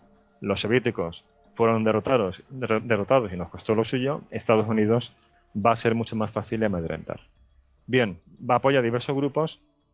En 1996 se establece en, en Afganistán y desde allí se produce una evolución de Al-Qaeda eh, en, dos, en dos realidades. Por un lado, en una especie de fundación que financia proyectos terroristas eh, internacionales. van representantes de grupos yihadistas, por ejemplo, de, de, Indonesia, a decir hay una base militar aquí, nosotros podemos llevar a cabo el atentado de esta forma, llevan imágenes, el mapa y demás, y, y, Al-Qaeda, como una fundación, estudia el proyecto, lo financia o lo desestima. Y por el otro lado, se convierte en una organización terrorista, ya no únicamente guerrillera, como había sido hasta ese momento, eh, de la, con la herencia de, de, Afganistán, eh, y empieza a tramar sus propios complots terroristas. Bueno, eh, lo interesante del 11S es que confluyen ambas dimensiones, la de fundación que financia proyectos terroristas y la organización que ejecuta dichos proyectos. Aquí aparece una figura eh, fundamental que es Khalid, Khalid Mohamed, conocido en el ámbito de antiterrorismo como KSM. Eh, bueno, Khalid Mohamed es eh, un veterano de la guerra de Afganistán, es una persona que trabajaba por libre, se, puede decir un terrorista freelance, él con, con su sobrino y con otro eh, también veterano, pues eh, llevaba a cabo proyectos terroristas, y concretamente su sobrino Rancy Youssef es el que coloca una furgoneta con explosivos en el World Trade Center en el, en el 93, causando varias víctimas mortales y por poco derribando una de las torres. O sea, eso es muy interesante porque vemos que el terrorismo vuelve a la escena del crimen al cabo de los años. Bueno, pues este sujeto en a finales de la década de los 90, una vez desarticulado su grupo, porque Youssef, su sobrino, es capturado y demás, en fin, eso ya daría para mucho, pero, pero bueno, voy a, ser breve. Eh, él marcha a Afganistán y expone a Al-Qaeda eh, un proyecto que había fraguado con, su antiguo eh, pequeño grupo. Y es el siguiente: es, consiste en secuestrar a la vez 10 aviones en Estados Unidos y estrellarlos a todos contra objetivos eh, simbólicos y estratégicos del país, que incluye el Pentágono, incluye las Torres Gemelas, pero también incluye, por ejemplo, centrales nucleares. Todos menos uno. Eh, un avión que, en el que iría él, que aterrizaría en un aeropuerto en Estados Unidos, daría una rueda, una rueda de prensa de impacto mundial tras ese atentado, ese complot tan complejo, y, y tras finalizar la rueda de prensa, cerraría las puertas del avión y se detonaría en la pista, con ya rematando la faena. ¿no? Bien, además a eso añade otra, eh, otra campaña de, de, aviones que explosionan en mitad del Pacífico, en fin, un, una, un proyecto complejísimo. Tan complejo que Osama Bin Laden cuando lo escucha le parece irreal. Eh, y lo desestima por la complejidad que entraña y que hace que, que bueno, como dice Clausewitz cuando, cuando habla de la ficción, en la guerra las cosas más fáciles luego cuando hay que ejecutarlas se vuelven difíciles y algo tan, tan complejo seguramente iba a salir mal. Sin embargo, al cabo de los meses, Osama Bin Laden eh, desempolva el proyecto y le dice, mira, vamos a retomarlo, pero vamos a hacerlo mucho más sencillo. Es decir, vamos a, en vez de 10 aviones, van a ser 4. Y la parte del Pacífico, de esos aviones que están ya a mitad de vuelo, vamos a olvidarla. Nos quedamos con 4 aviones. Bien, y ahí empieza ya la trama como tal del, del, grupo o de, Al-Qaeda para, ejecutar los atentados del, 11S. Captan, o mejor dicho, reclutan a voluntarios que habían ido a Afganistán a entrenarse en los campos para combatir en Chechenia.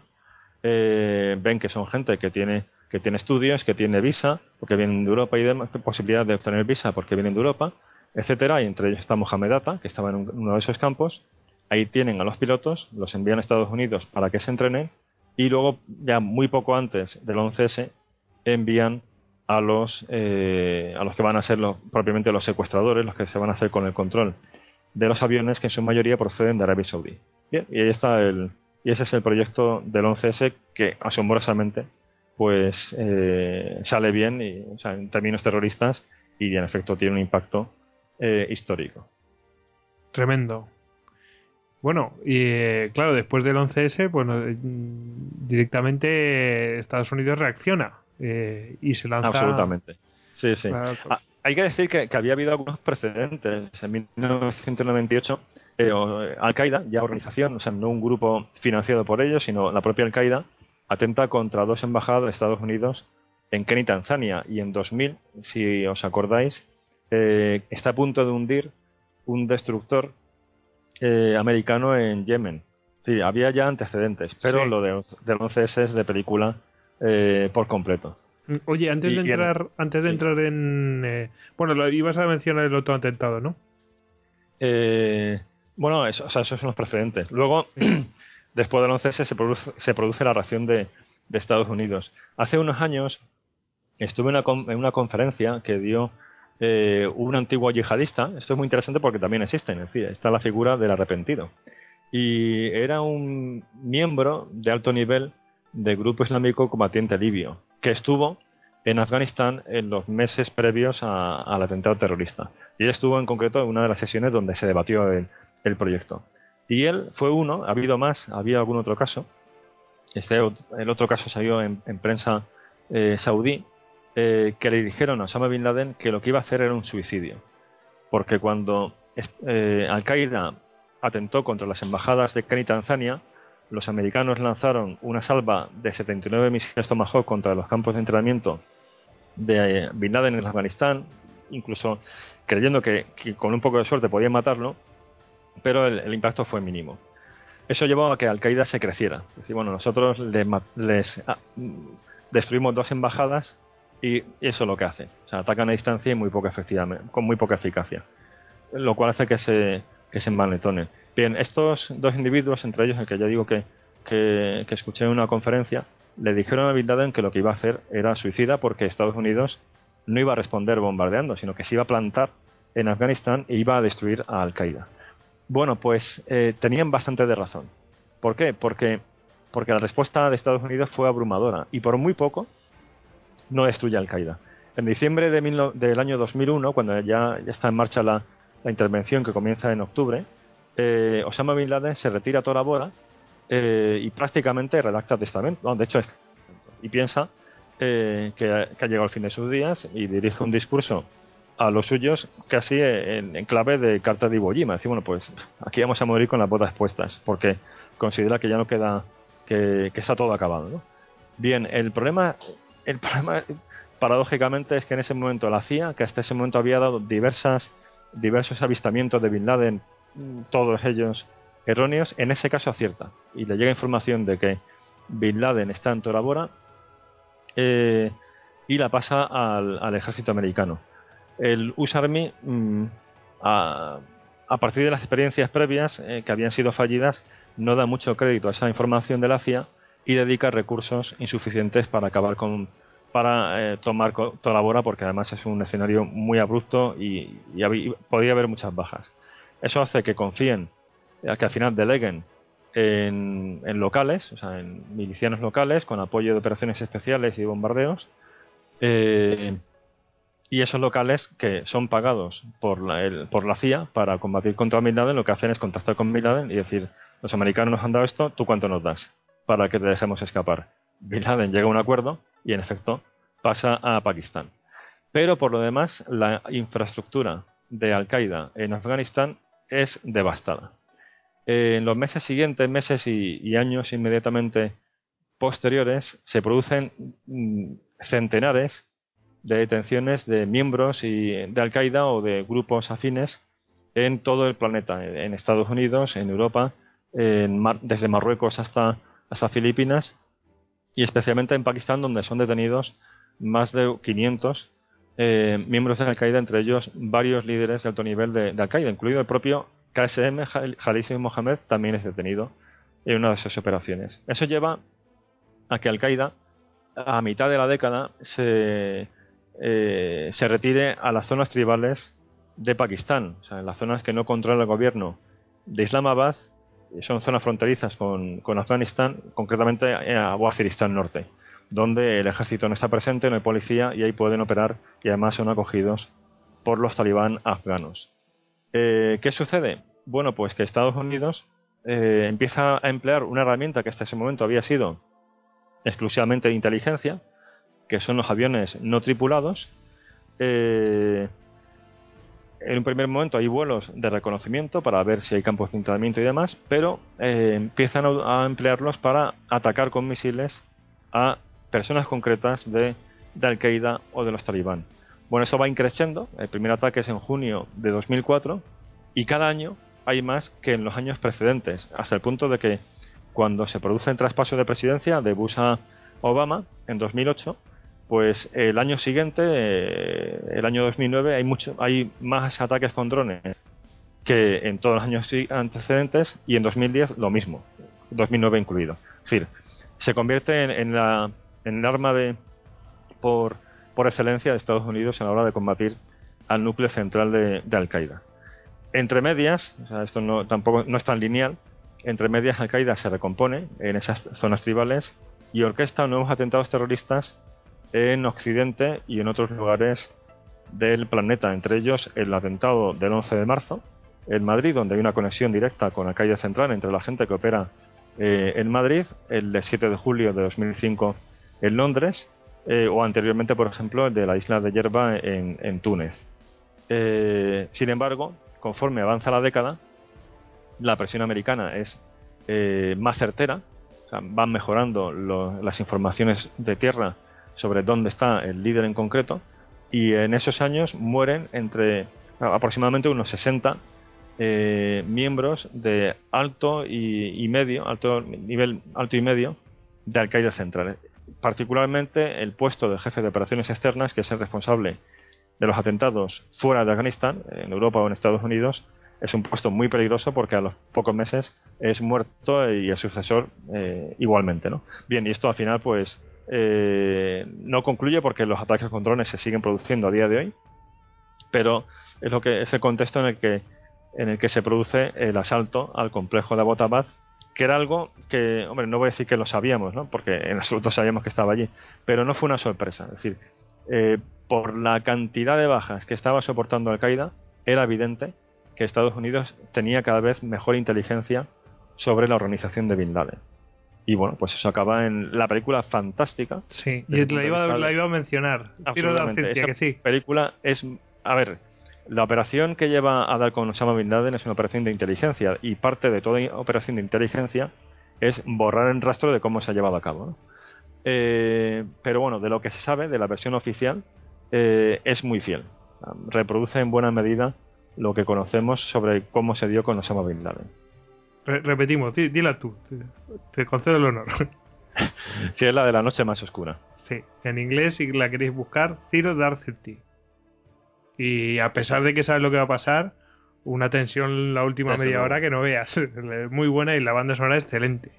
Sí, sí, además, y cuidan muy bien los detalles. O sea, hay una serie de subtramas, por ejemplo, la del médico Jordano que captan y luego es un agente triple y se, se suicida con bomba en una base de la CIA en Afganistán están cuidados muchos detalles de, toda esa trama, de quién estaba allí, de que en efecto era su cumpleaños, en fin, tiene muchos detalles. Y lo más importante es el cómo, cómo dan con Bin Laden, que es a través del correo humano. Esa es la parte fundamental y en eso es bastante fiel a la realidad. También hay que decir que, en toda esta trayectoria Estados Unidos ha tenido ciertos, pero ha tenido fracasos eh, sonoros, sonoros, especialmente desde el punto de vista de los derechos humanos, con las torturas que eso, pues hay que decir que, ha sido algo espantoso. Eh, algunas de ellas han tenido su eficacia, otras no, en términos pragmáticos, pero es algo inaceptable desde el punto de vista ético y, al fin no justifica los medios.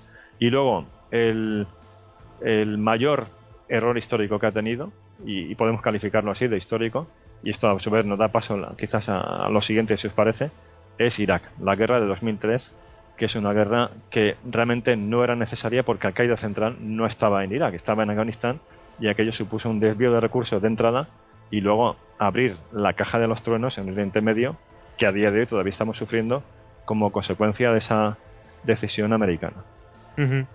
Antes de pasar a esa parte, vamos a tenemos una pregunta de Jesús, Jesús sobre el tema del 11S y tal. ¿Qué nos querías preguntar? Sí, el, o sea, el tema del, del 11S yo creo que es algo de es algo que a los que lo, lo vivimos nos, nos ha impactado. Yo creo que, que nadie, o sea, mejor dicho, todo el mundo sabe dónde estaba o, qué estaba haciendo cuando se enteró del, de los de los atentados, ¿no?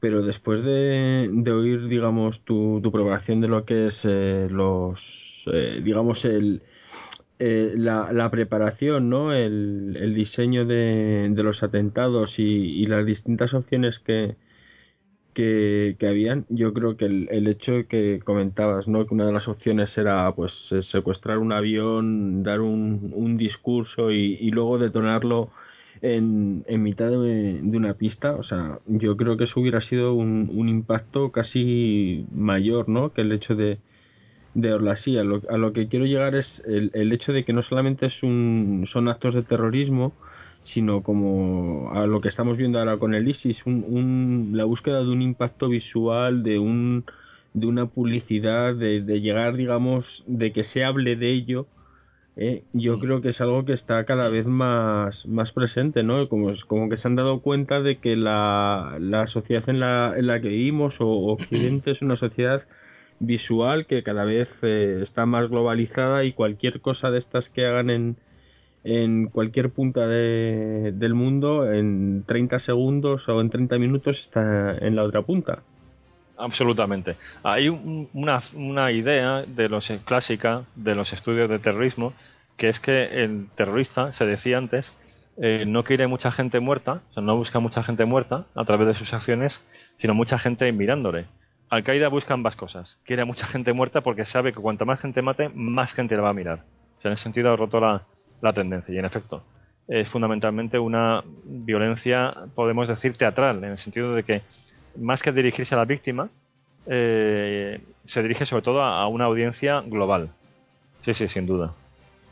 Bueno, chicos, pues vamos a pasar ya a hablar de ISIS directamente y de y bueno, y un poquito también de Boko Haram. Y si queréis, bueno, pues eh, vamos a entrar aquí el, sobre el breve recorrido histórico. Y aquí Hugo, pues se había preparado un, una batería de preguntas que, con la que dispararte, Javier. Así que le cedo el micrófono a Hugo. Muy bien.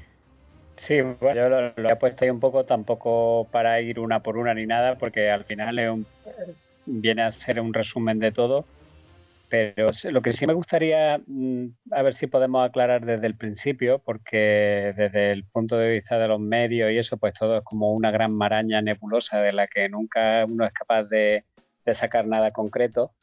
Eh, si, si, retomamos desde la conexión que hay eh, a partir del 11S de la, de la reacción de Estados Unidos, eh, ¿realmente se trata de una segunda guerra de Irak o estamos hablando de la reanudación de la primera? Porque según creo recordar, la primera se acaba en un armisticio eh, en el que a cambio de, de, una serie de condiciones que tendría que cumplir Irak por aquello que mandaban a los inspectores y tal, eh, pues eh, se le mantendría en el poder a Saddam. Y no sé si realmente Estados Unidos decide dejar de lado ese armisticio y volver a, al status quo de 1991 o si realmente se trata de una segunda guerra. Y luego, por otro lado, eh, ya que estamos hablando, que tú has hablado eh, de, de, de, todos estos orígenes del yihadismo, realmente Saddam Hussein no tenía absolutamente ninguna conexión con Al Qaeda, lo cual también da un poco de pensar de esa reacción de Estados Unidos contra el fenómeno yihadista, que una de las primeras medidas que tome es precisamente quitar a, a Saddam del medio. No sé cómo, cómo lo ves tú. Sí, es, un tema muy interesante porque es difícil de entender cómo Estados Unidos cometió el error de invadir Irak en, en 2003. Ahí pesaron diversos factores. Eh, está el elemento familiar, porque algo poco conocido es que una vez que George Bush padre dejó de ser presidente, eh, fue invitado por el gobierno kuwaití y estando visitando, o sea, visitando ese país, hubo un complot de la inteligencia iraquí para matar a George Bush como venganza por la guerra de Irak. Parece que aquello marcó mucho a, al hijo y como que había una especie de ya de cuestión personal más allá de, de, la, de la, geopolítica con, con, la idea de acabar con el régimen de Saddam Hussein. Lógicamente esto no creo que fuera el principal factor. También había mucho de ideología, de lo que recordamos de, de ese gabinete neocon, de pensar que se podía implantar la democracia a base de, de martillazos en Oriente Medio y, y de ese modo eh, desactivar el radicalismo islamista asociándolo a la falta de democracia eh, en la región. Pero, pero realmente es que no hay, no hay por dónde coger esa decisión. Por un lado, porque como, como bien comentas, eh, Saddam Hussein no era en absoluto un yihadista, ni de hecho era, era más bien musulmán de nombre, y, no había prueba alguna de vinculación entre Al-Qaeda y, Saddam Hussein. O sea, era el escenario equivocado. La prioridad estaba en Pakistán, eh, Pakistán-Afganistán, y aquello supuso un desvío de recursos de, del escenario principal. Al mismo tiempo, y es algo que, influye mucho sobre la situación actual, es por qué Estados Unidos en 1991 no acaba la faena, no, no invade eh, por completo Irak y derroca a Saddam Hussein y, establece un nuevo régimen. Bueno, pues porque de haberlo hecho habría quebrado el equilibrio de poder entre Irán e Irak. Eh, porque realmente la potencia con, más visos de convertirse en potencia hegemónica en la zona es Irán por, por demografía, por poder económico, militar, etcétera. Claro, si el régimen de Saddam Hussein caía, quien debía asumir el contrapeso, que, supone una inversión fuerte, era propio Estados Unidos, y más en un escenario tan volátil como es un Irak multiétnico. Y sabiamente, eh, los asesores de George Bush le aconsejaron diezmar al ejército iraquí, pero no destruirlo por completo, para que fuera capaz de mantener cohesionado el país y contrapesar a Irán al entrar en 2003 eh, se rompe ese equilibrio de poder. Y bueno, eso tiene unas consecuencias que, si os parece, pues podemos eh, ver un poco más adelante.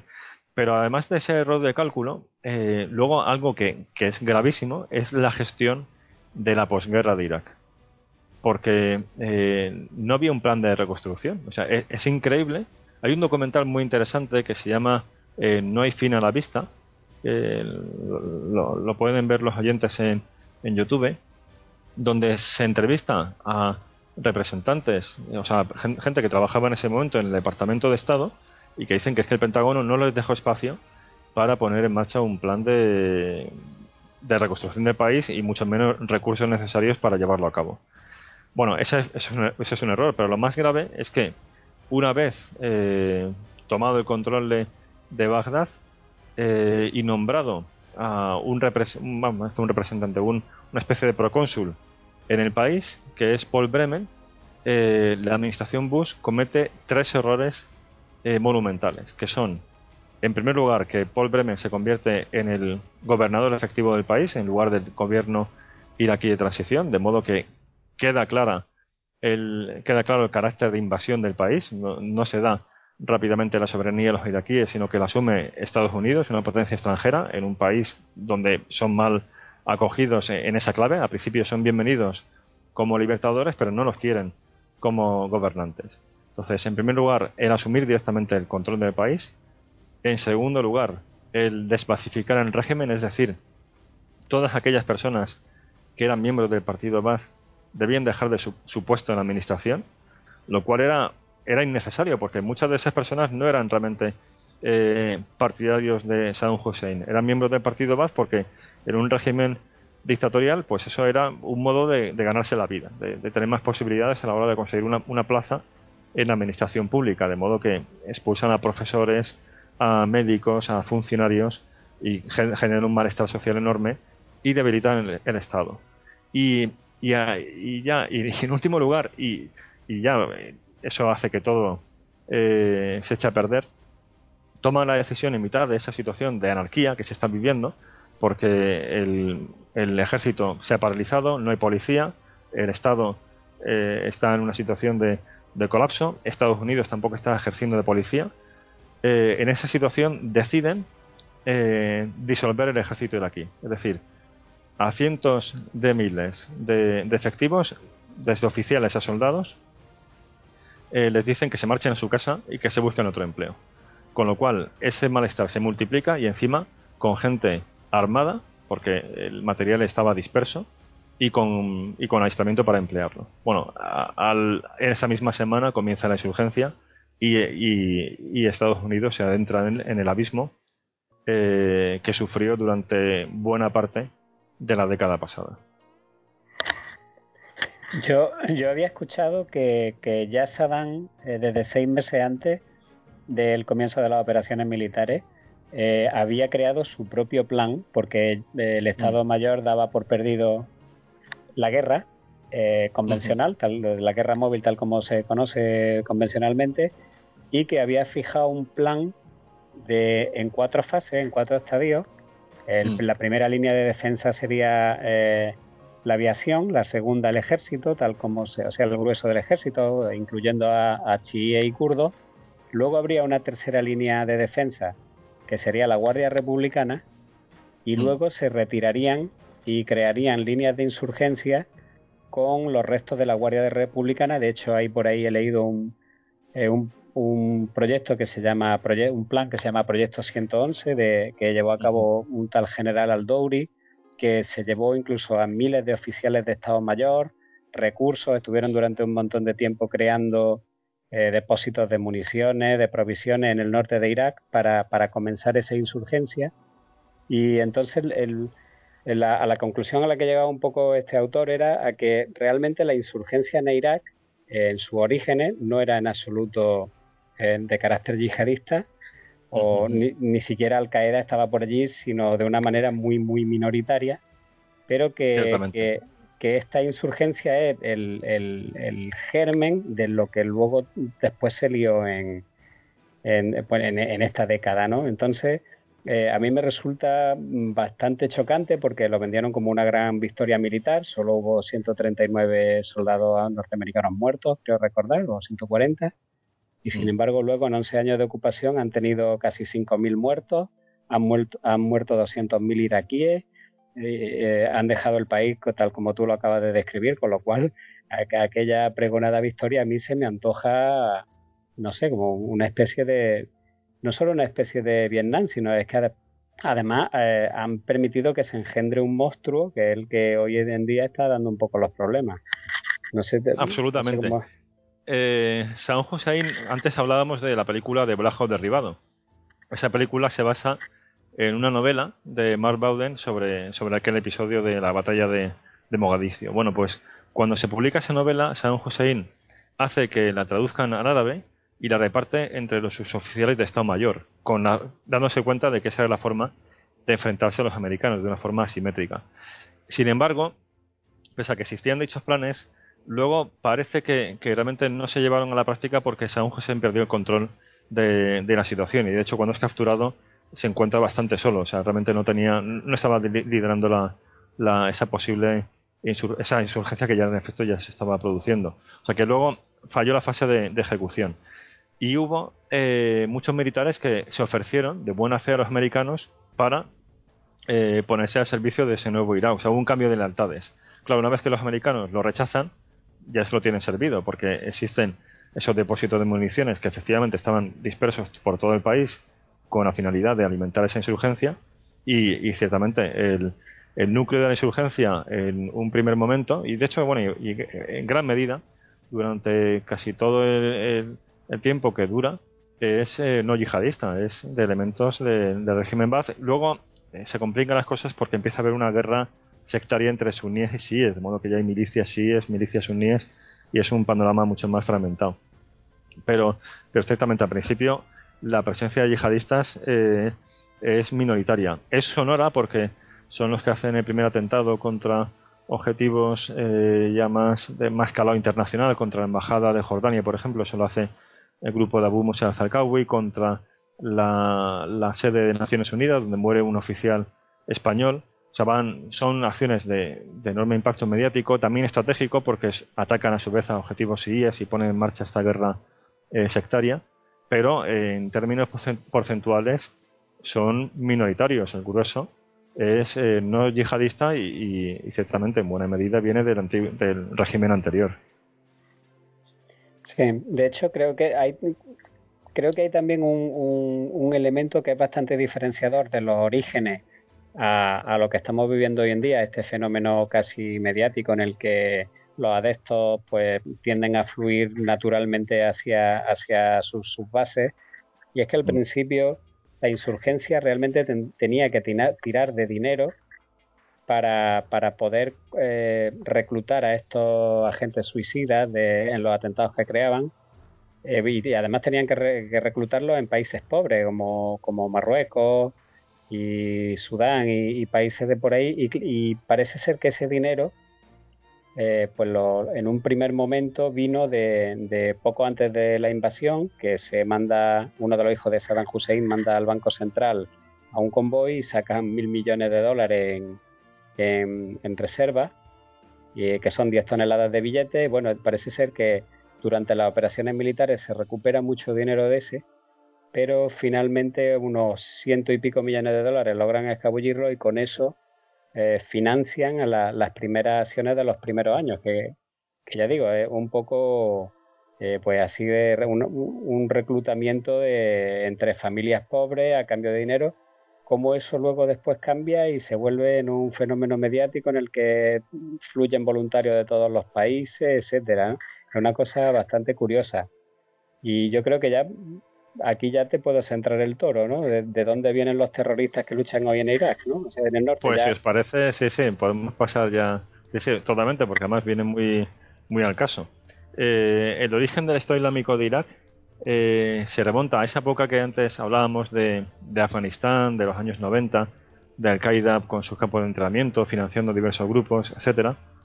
Bueno, pues en ese contexto aparece un sujeto que se llama Musa al-Farkawi, que es un, jordano que con otros jordanos y palestinos eh, marcha a Afganistán, no para combatir, porque estamos ya hablando de finales de la década de los 90, sino para crear su propio campo de entrenamiento con financiación de Al-Qaeda Central.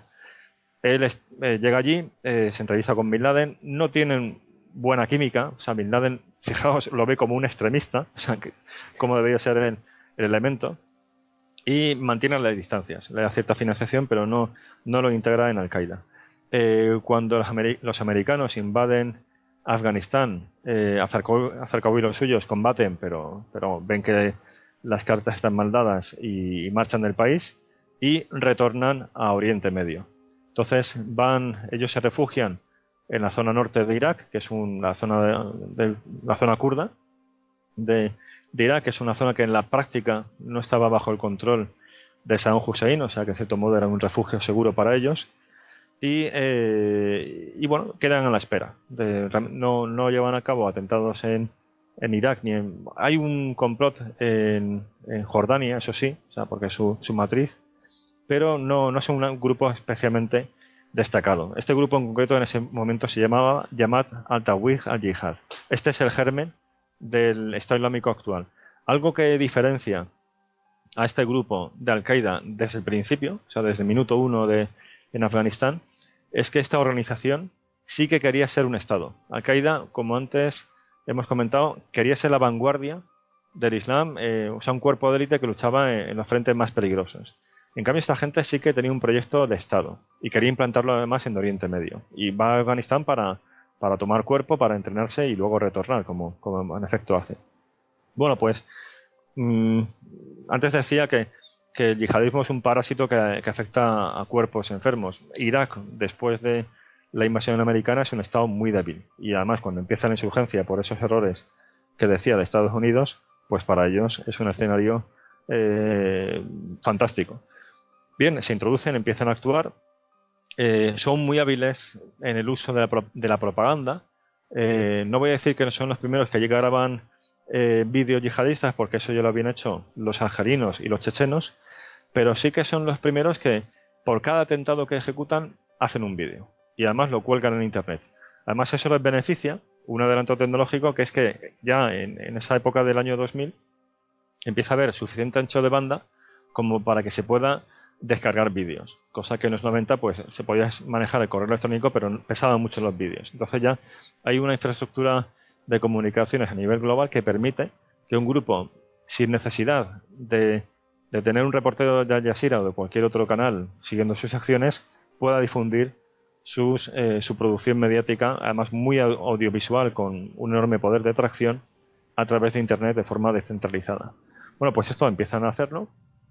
Eh, van ganando a estos, como, como en efecto comentaba Hugo, eh, empiezan a llegar voluntarios extranjeros. Es verdad que muchos de ellos, sobre todo de los marroquíes y argelinos, conforme llegan les ponen un chaleco explosivo, lo suben en un, coche cargado de explosivos y se desprenden de ellos. Y, eh, y eh, van tomando el control de las zonas suníes de Irak, de lo que se llama el, el triángulo suní que está en el centro de, Irak.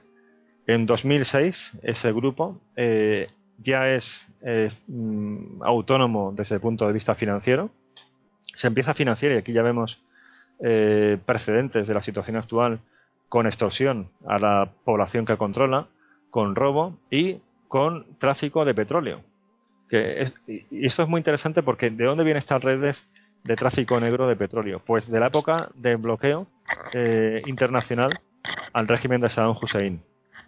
Hay un bloqueo para que Saddam Hussein no, no exporte petróleo hasta que no cumple una serie de condiciones, no lo hace, pero eh, el régimen de Saddam Hussein vende eh, por contrabando petróleo para financiarse. Bueno, pues esas redes en parte las vuelve a utilizar eh, este grupo con el fin también de conseguir fondos. Esta organización que ya digo, inicialmente se llamaba llamada Al-Tawiz al-Jihad, en 2004 jura fidelidad a Bin Laden con, la, con un fin claramente propagandístico, no de, no de sumisión, porque ha sido un alumno díscolo de Al-Qaeda y le ha dado muchos quebraderos de cabeza, también a día de hoy y eso le hace todavía tener más eh, protagonismo internacional. En 2006 da un paso más todavía y se convierte en el Estado Islámico de Irak. Ya digo que esto venía de lejos esa voluntad de establecer un proyecto político completo. Eh, y además lo hace aprovechando de que controla ese territorio que antes comentaba en el triángulo suní en el centro de, Irak.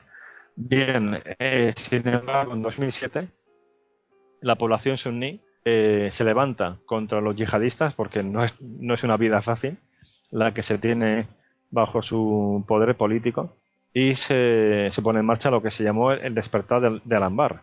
Estados Unidos aprovecha la situación y empieza a armar y apoyar a esas milicias tribales suníes contra Al-Qaeda y eh, en buena medida los desaloja y los arrincona. La situación se torna muy difícil para Al-Qaeda y en, en 2010 los dos líderes principales de Al-Qaeda, el, presidente, podríamos decir, el líder del Estado Islámico y su jefe militar, que es a su vez jefe de, lo que sigue siendo Al-Qaeda en Irak como una organización dentro del Estado, en fin, dentro del organigrama, pero realmente es todo lo mismo, es el Estado Islámico y es una organización única. Bueno, pues estos dos líderes eh, son muertos en una operación combinada de las fuerzas de seguridad iraquíes y norteamericanas. Previamente, en 2006, Abu Musa al-Zarqawi también había sido muerto por una acción norteamericana. Sí, eran momentos muy bajos para, para Al-Qaeda en Irak barra Estado Islámico de Irak. La situación cambia por completo y, bueno, pues eh, llegamos a la situación actual por algo que, es completamente inesperado. Hay un autor que se llama Nassim Nicolás que habla, tiene un libro que se llama El Cisne Negro y hace referencia a hechos históricos muy improbables, que realmente muy pocos ven venir, pero que tienen un enorme impacto eh, estratégico cuando se producen. Y por eso lo llama cisne negro, porque en principio no existe hasta que quedas con uno de ellos. Bueno, pues en 2010-2011 se produce un cisne negro, que son las revueltas árabes. Eh, empieza en Túnez, como todos sabemos, y eso llega a Siria. Y eh, ahí se abre una ventana de oportunidad para Al-Qaeda en Irak. Y es un tema eh, pues muy interesante que, que, si os parece podemos entrar en él, o si queréis que comentemos alguna pregunta, lo que, lo que os parezca mejor. Bueno, eh, sí, entramos, ¿no? Mejor, ¿no? Sí, yo creo que sí. sí. Sí, porque de esa manera lo hacemos, a lo mejor contestamos ya preguntas, así que adelante. Yo creo que es lo mejor, sí. Muy bien, pues bueno, para entender eh, la situación de Siria, eh, vamos a, si os parece, dejamos de lado de momento al Estado Islámico de Irak y analizamos la, la realidad del Oriente Medio desde un punto de vista geopolítico, es decir, de la rivalidad entre, entre estados en la zona. Eh, ¿Por qué es importante Siria? Una vez que los americanos eh, más o menos estabilizan Irak, y especialmente cuando se marchan de, del país, el gobierno que queda al frente del nuevo Irak es un gobierno de, mayoría sí, eh, liderado por, por al-Maliki. Bien, este es un gobierno que se caracteriza por su, por su carácter sectario. Al-Maliki es una persona que algunos dicen que, que es paranoico contra los, contra los suníes, perdón, él es sí, y él viene, es una persona que había sido perseguida en la época de Saddam y cuando los suníes eran los que tenían el mando, entonces él ve conspiraciones suníes en todos sitios, según dicen algunos, y eso lleva a que tenga una actitud muy dura contra la minoría suní. Bueno, pues al mismo tiempo eh, es un, régimen que es cercano a Irán, que también es sí. De modo que, que los países de la región, Israel, pero especialmente Arabia Saudí, se alarman, porque se dan cuenta de que la potencia que tiene posibilidades de ser hegemónica, es decir, no de conquistar territorialmente Oriente Medio, porque eso ya son cosas del pasado, pero sí tener influencia política y establecer las reglas del juego en la región, eh, pues es Irán y, las cosas le van muy bien, porque tiene su tradicional influencia en el Levante, es decir, en la zona del Líbano, en Siria, que es clave para ese enlace entre Irán y Hezbollah, que es eh, en buena medida su longa manus, eh, tiene capacidad de soliviantar a las minorías chiíes en los países de la península arábica, en, la propia Arabia Saudí, en Bahrein, en Yemen. Y además eh, ha conseguido que Irak, que era su contrapeso, ahora esté en su, en su esfera de influencia. Con lo cual es una situación alarmante para los saudíes. Bueno, cuando estalla la revuelta y, empieza la guerra civil en Siria, eh, las monarquías del Golfo y especialmente el Saudí lo ven como una oportunidad para romper esa influencia eh, que tiene, o sea, quebrar esa influencia que tiene Irán en el Levante y empezar a, debilitar pues esa expansión iraní en la región. Por eso se empeñan en derribar al régimen de Al-Assad. Assad como tal no es sí, pero, pero en la práctica políticamente está aliado con Irán. Y empiezan a apoyar a la insurgencia. La insurgencia eh, Siria es muy fragmentada. Eh, recuerdo eh, un informe del Pentágono que era una estimación, pero hablaba de unos 1.200 grupos armados en Siria, es decir, que prácticamente cada barrio tenía su, milicia armada.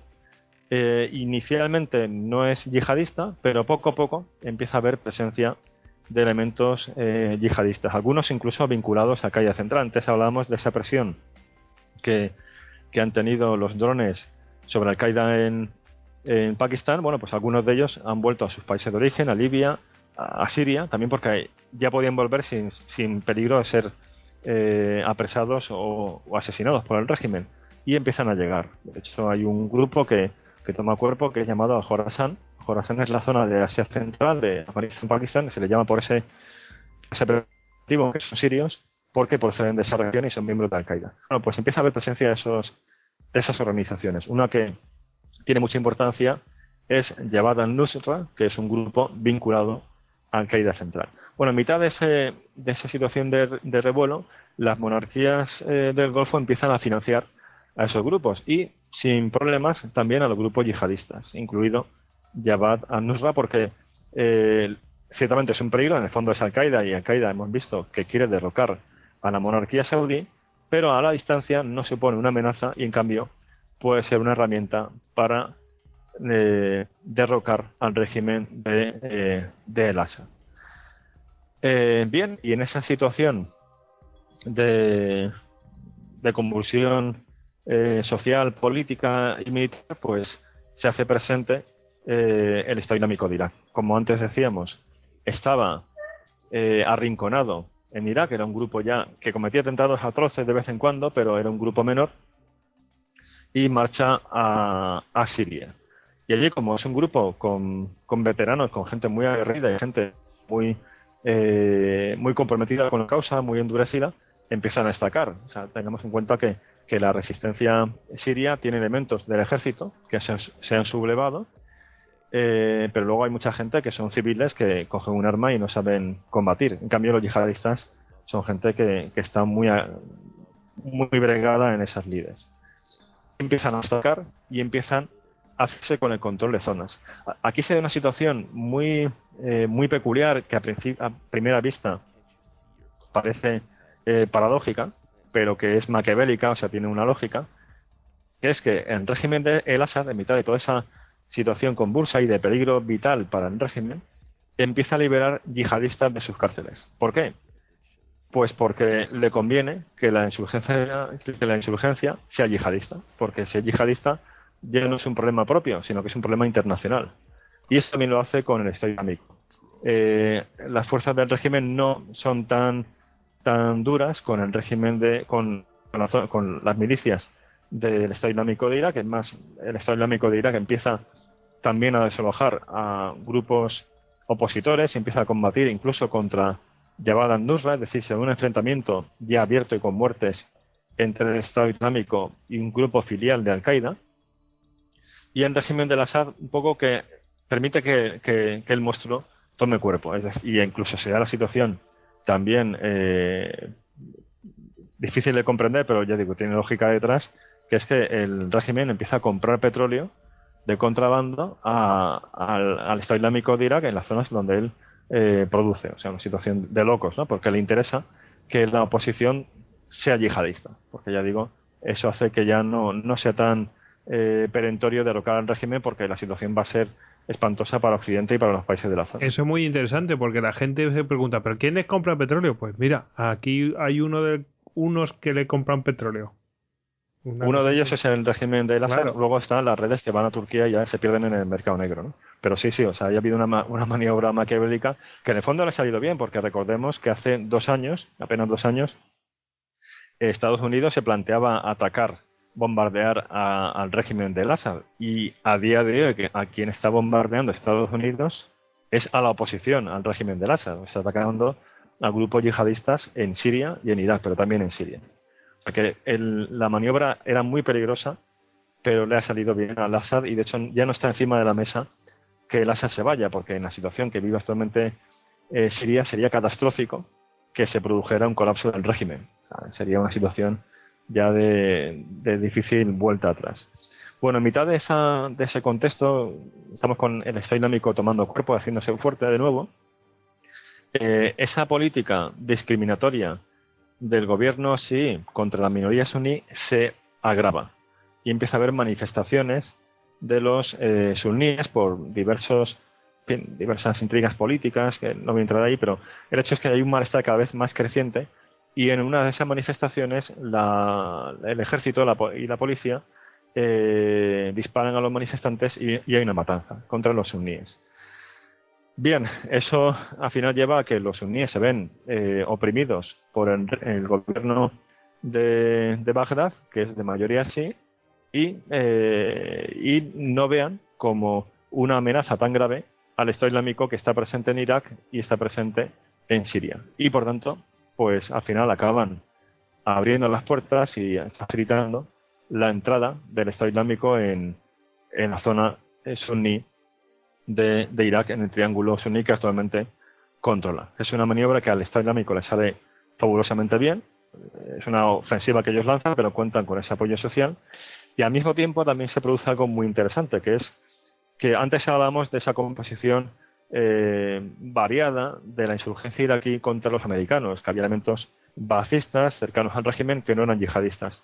Bien, en aquellos años muchos de esos cuadros son capturados y encarcelados. Y en prisión conectan, o sea, se forma una alianza, unas redes entre los yihadistas y los balacistas, entre los antiguos, más concretamente antiguos generales y oficiales de inteligencia iraquí, del régimen de Saddam Hussein. Eh, en los últimos años, en los últimos dos años, ha habido varias operaciones del Estado Islámico en Irak que, que han consistido, conforme han ido ganando fuerza en Siria, en atacar cárceles del gobierno iraquí y liberar a cientos de presos y, por lo tanto rehacer sus filas. Y esa alianza que se forjó en la cárcel se ha mantenido. De modo que cuando el Estado Islámico el verano pasado lanza la ofensiva sobre Irak, detrás hay el asesoramiento y la formación de militares del antiguo régimen de San Hussein que vuelven eh, a, su antiguo dominio en las zonas suníes. Es una situación muy, muy interesante y, y terrible para, los que están viviendo aquello. Bueno, pues eh, yo la verdad es que no sé si seguir haciéndote preguntas en plan a lo bestia o ir resumiendo un poco los bloques de preguntas. Tengo aquí dividido por bloques de preguntas. Entonces, bueno, vamos a ir por partes. Eh, tenemos aquí unas cuantas preguntas que, bueno, pues eh, mm, lo que vienen a decir es si, que si las facciones musulmanas, todas las facciones musulmanas apoyan eh, o acuden a esta yihad del, del Estado Islámico y, mm, y si tiene apoyos eh, de algún país internacional acabas de mencionar a Siria que bueno no es que los apoye directo bueno sí les compra el petróleo no pero pero bueno mm, si hay algún y al mismo tiempo los combates es una situación muy dinámica. O sea es un enemigo pero es un enemigo que interesa. O en un momento dado ha interesado que sobresaliera con el fin de decir oye eh, o yo o el caos era lo que se ha planteado Occidente y ya digo la jugada le ha salido bien una vez que eso está claro, ahora mismo están combatiendo también a muerte contra el Estado Islámico las tropas de, Siria.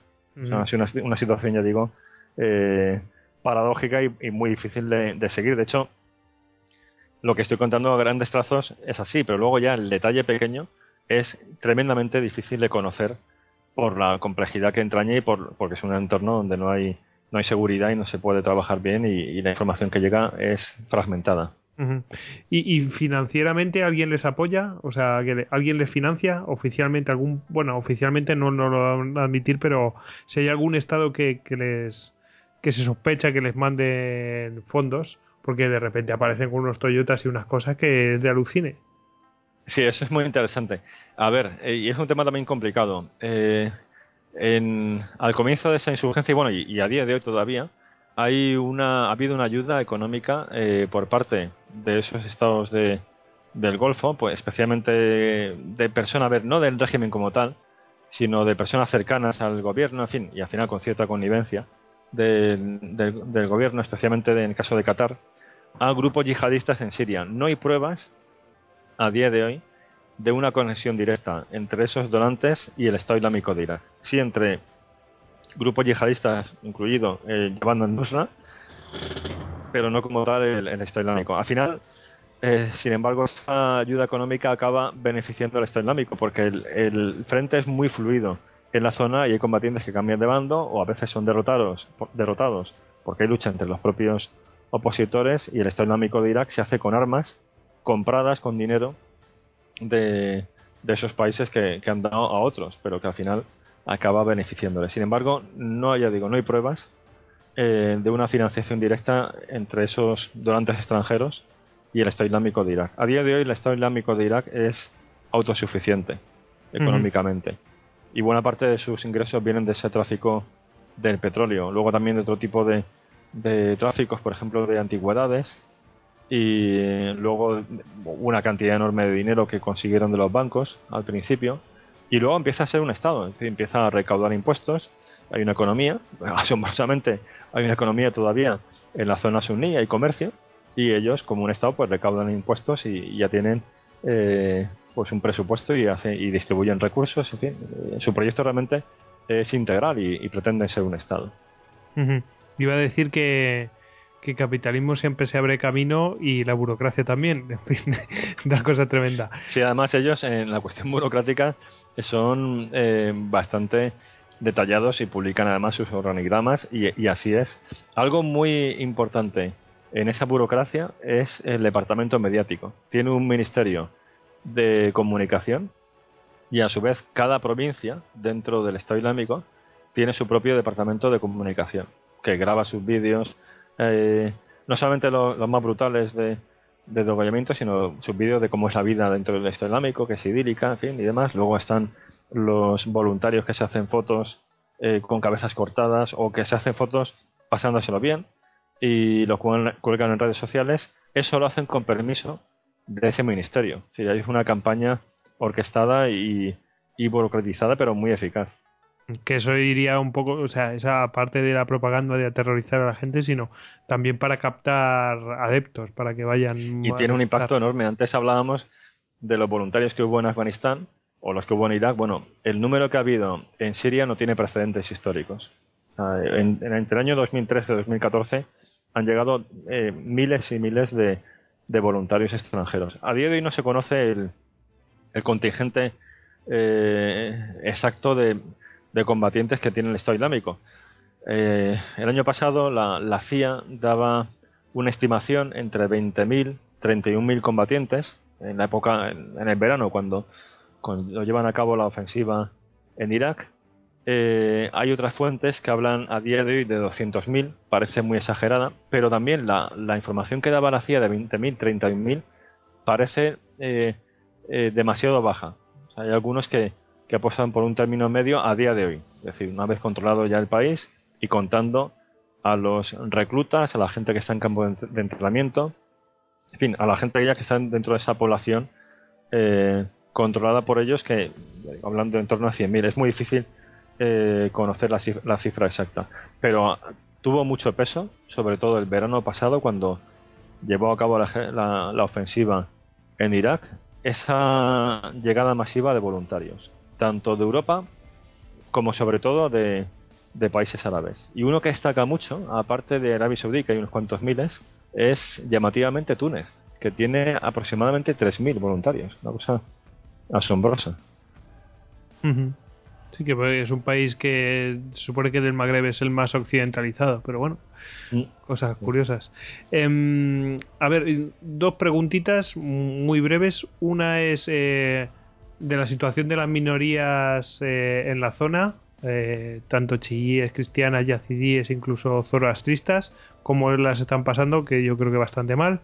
Sí. Y, Y luego del papel de que está jugando Irán y, Rusia en, eh, en, el surgimiento de, bueno, cómo han reaccionado ante el tema del Estado Islámico. Sí, pues bueno, en efecto, la, respuesta a la situación de las minorías, que como tú dices, que es espantosa, pues afirmativo. Es una situación que, ha provocado un auténtico desastre humanitario de refugiados y de, de además provocado. No, los han dejado marcharse. Han, matado para, para, que la gente se fuera de allí. No quieren gente no afín al, régimen porque tienen mala experiencia de ese despertar de, de Alambar en 2007. O sea, temen que la población se ponga en contra de ellos y apoye a sus enemigos. Entonces, quieren controlar muy bien a la población y elementos no islámicos allí eh, sobran, aparte luego de esa visión tan sectaria que tienen de, del Islam. Por lo tanto, sí, sin efecto, es una auténtica catástrofe humanitaria. Luego, respecto al papel de Irán, bueno, pues es una situación paradójica, porque esa política tan, tan atroz del Estado Islámico ha conseguido, y esto es una debilidad, eh, generar una coalición eh, difícil de imaginar. Es decir, actualmente están bombardeando aviones de Estados Unidos, de Arabia Saudí, de Emiratos, eh, de Jordania, cosa que, bueno, que, que era de esperar pero al mismo tiempo están bombardeando al Estado Islámico aviones iraníes. si recordáis, salía hace unas semanas una foto en Al Jazeera de Phantom, que es un clásico, pues bombardeando posiciones del Estado Islámico de, Irak. No está claro que haya una coordinación de inteligencia, porque políticamente eso sería difícil de vender a la opinión pública a día de hoy, pero se da una confluencia de intereses en destruir a esa amenaza, a ese, pues a ese quiste que ha surgido en el corazón de Oriente Medio. Respecto al papel de Rusia, eh, bueno, Rusia está apoyando a Siria porque, por un lado, porque es un antiguo aliado y eh, además hay una base militar, una base naval eh, rusa en la zona y un aliado de años y en un momento difícil. La base naval esa, ¿no? La, famosa. bueno, es tremendo. No se puede dejar colgado un aliado en momentos difíciles porque te quedas sin aliados, entonces hay que apoyarle. Aparte, a Rusia eh, ahora es una situación curiosa, pero durante estos últimos años, mm, cuando se hablaba del programa nuclear de Irán, Rusia estaba apoyando ese programa nuclear de Irán. Y uno puede decir, bueno, ¿y por qué hace eso Rusia? Porque es un régimen que no tiene que ver nada ideológicamente. Y, hombre, no, no le interesa a una potencia que tiene armas nucleares que otras también la tengan.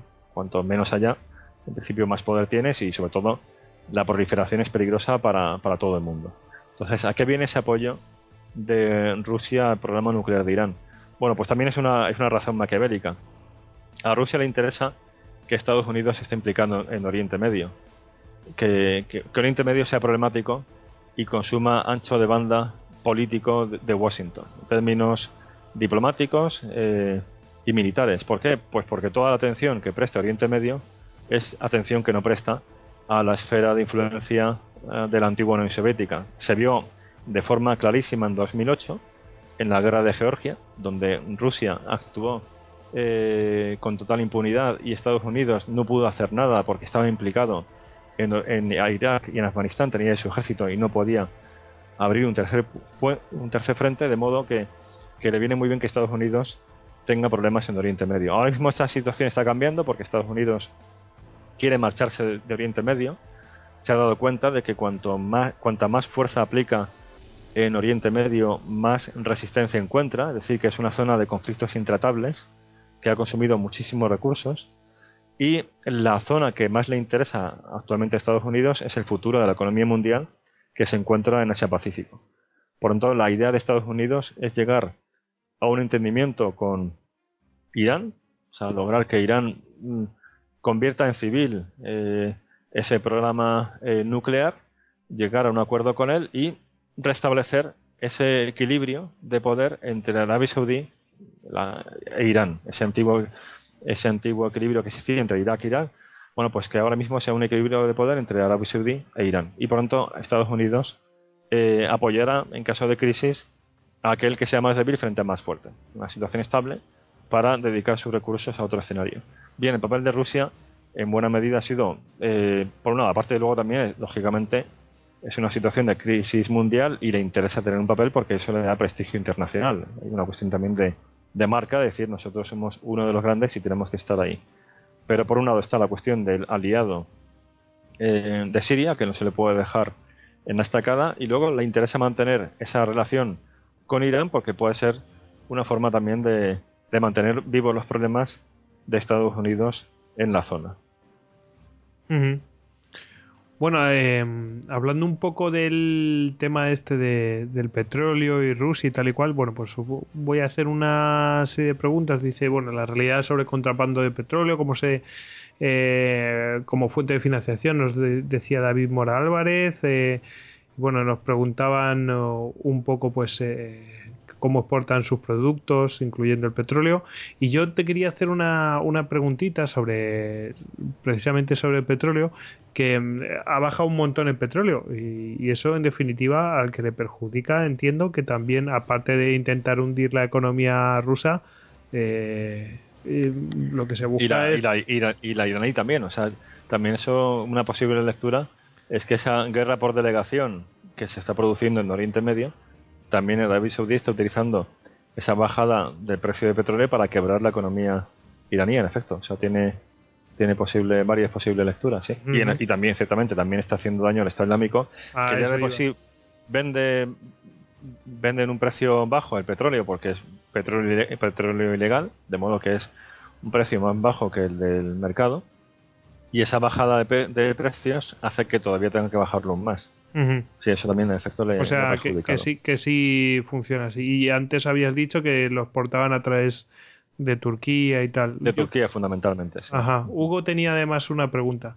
Sí, yo no sé si me estaría adelantando, pero oyendo a Javier hablar de, de ese deseo que tiene ya Estados Unidos de salir de ahí y fijarse un poco más en Asia Pacífico, eh, con, también con la, euforia que viene desplegando el Estado Islámico desde el verano pasado, con los éxitos de, conquista que, han conseguido en todo el norte de Irak, y si pudieran hacerse con Siria, e incluso si pudieran seguir avanzando, a mí se me representa un poco como, como que hay una pieza ahí perdida que se llama Israel, que podría quedar rodeada de territorios dominados por suníes extremistas y, que eso qué consecuencias podría realmente tener. ¿Se puede realmente Estados Unidos irse de ahí tranquilamente o podemos temer? Sí, ahora mismo, sí, sí, ciertamente, ahora mismo no puede. O sea, la situación ha dado un giro que hace que todavía eh, deba estar implicado.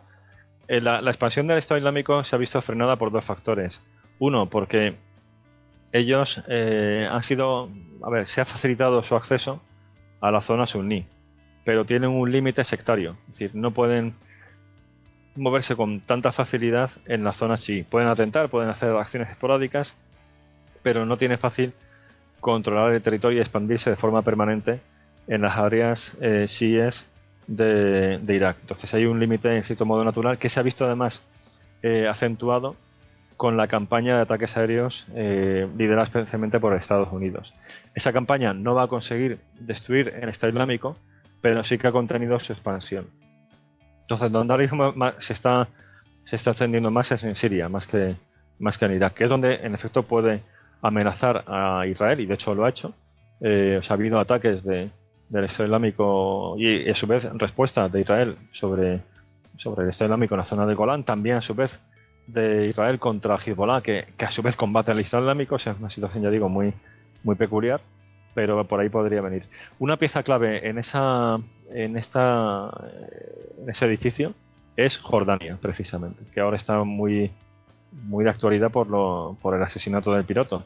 Si Jordania quebrase, la, la situación sería caótica. Y Jordania es un país con una enorme presión, porque es un país pequeño, con pocos recursos y con un, un contingente de refugiados enorme, desproporcionado para el tamaño real que tiene Jordania, que a su vez tiene una tradición de, de, de, refugiados palestinos. Es un país eh, clave.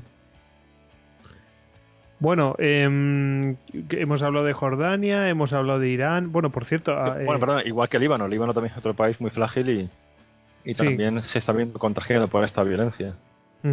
Oye, eh, estábamos hablando antes de, pues de Mm, has dicho que a Arabia Saudí le interesa que, porque ellos son suníes, pues que quiebre Irán porque son chiíes, o sea, no quiebre, pero ponérselo difícil por lo menos, ¿no? Eh, lo, más pero, no solamente por la división religiosa, hago yo, es, también está, hay un factor eh, geopolítico, es decir, no le interesa que otro país sea potencia hegemónica, porque eso, eso te sitúa en una posición de, de dependencia, de sumisión. O sea, si, si Irán fuera suní, posiblemente la rivalidad se mantendría Además, al ser chií, pues pero todavía, porque además Arabia Saudí, ya digo, son salafistas, de modo que la percepción que tienen de los chiíes es eh, mucho peor que la que puede tener, por ejemplo, un musulmán normal de Marruecos. a, eso voy, porque claro que Estados Unidos está empezando a tener, tenemos una pregunta sobre, ¿es descabellado tener alianza de Estados Unidos con Irán? Y claro, yo digo, pero si es que Arabia Saudí y Estados Unidos están muy aliados, ¿cómo, es un juego cuatro bandas. ¿Qué va a pasar ahí? Ese triángulo amoroso. Lo que le interesa es una, un equilibrio de poder. O sea, es el que ninguno de ellos sea potencia dominante en la zona. Y tampoco, se lo, tampoco se lo va a tomar bien Arabia Saudí. Claro, y, y, Arabia Saudí está que trina ahora mismo con ese acercamiento entre Estados Unidos y e Irán. Los propios israelíes también están muy preocupados con ese acercamiento. Yo también me pregunto de... Al final ahí cada uno busca sus propios intereses me pregunto, por ejemplo, con, eh, con los kurdos, eh, eh, otra pregunta que teníamos por aquí, ¿le darán un Estado propio? Pero claro, Turquía es aliado de Estados Unidos. ¿Cómo Estados Unidos va a permitir que se forme un Estado propio? Pero claro, por otro lado, están ayudando, realmente están combatiendo muy ferozmente a, al Estado Islámico. Sí, es un momento de, oportunidad para los kurdos, porque ciertamente están llevando buena parte del peso de la, del combate terrestre en la zona. La verdad es que es una situación donde podríamos decir que las fronteras de Oriente Medio, que apenas tienen un siglo, porque datan de poco después de la Primera Guerra Mundial, eh, pues prácticamente se puede decir que han saltado por los aires en algunas zonas de, de la región.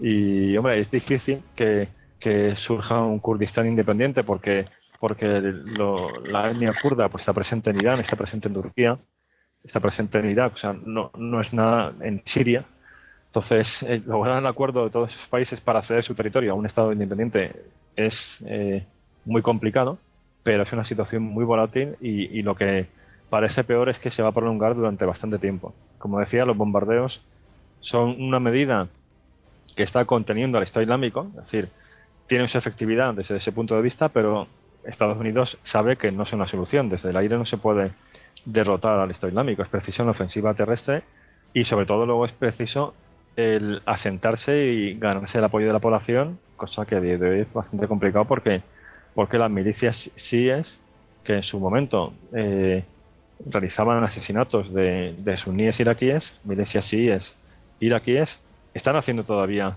lo mismo en las zonas que, en alguna aldea que han recuperado el Estado Islámico, es decir, no hay una voluntad de convivencia por ninguna de las partes. Es un escenario de, la verdad, muy complejo.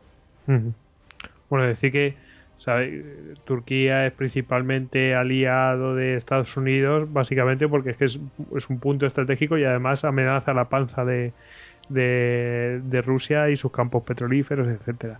Eh, sí, pero, al busca sus intereses. En relaciones internacionales algo eh, eh, esencial es entender que a veces cuando explico en clase ¿no? el, Bueno, España realmente en el bando de quien está, porque estamos en OTAN, estamos en misiones de paz de Naciones Unidas, estamos en Unión Europea. Bueno, España está en el bando de España y en el resto de países lo mismo. Si hay una relación eh, de conveniencia aliada con Estados Unidos, pero luego están mis intereses que si coliden, pues buscamos otro arreglo y, y Santas Pascuas. O sea, en ese sentido, eh, la situación es tan volátil que, que esas antiguas alianzas no son garantía de, de una posible solución. Bueno chicos, si queréis ya pasamos, eh, dejamos un poco el ISIS y mencionamos si queréis algo de Boko Haram o, o, pasamos a la amenaza de terrorismo yihadista en España y Europa. Lo que prefiráis. Si queréis, pues no si queréis de Boko Haram, únicamente se os parece apuntar que pues un grupo, entrar en el origen de Boko Haram yo creo que es un poco farragoso a estas alturas eh, es un grupo yihadista, es suní, eh, pretende lo que pretenden todos ellos, que es implantar un régimen islamista, en este caso en el norte de, Nigeria. Eh, y, lo interesante es que es un grupo que está emulando las prácticas del Estado Islámico. está siendo muy letal con la finalidad de expulsar a la población y hacerse con el control del territorio. Un territorio que no se limita a Nigeria, sino que está yendo a Chad, o sea, está habiendo operaciones de Boko Haram en Chad, en Camerún y en Níger. O sea, que tiene una voluntad también expansionista. O sea, ahora mismo África Occidental es también un escenario de, mucho interés, porque además luego Nigeria es un país muy complejo, con una enorme corrupción, débil, que no está siendo capaz de hacer frente a la amenaza, que tampoco se deja ayudar especialmente. Entonces, eh, también es una situación difícil.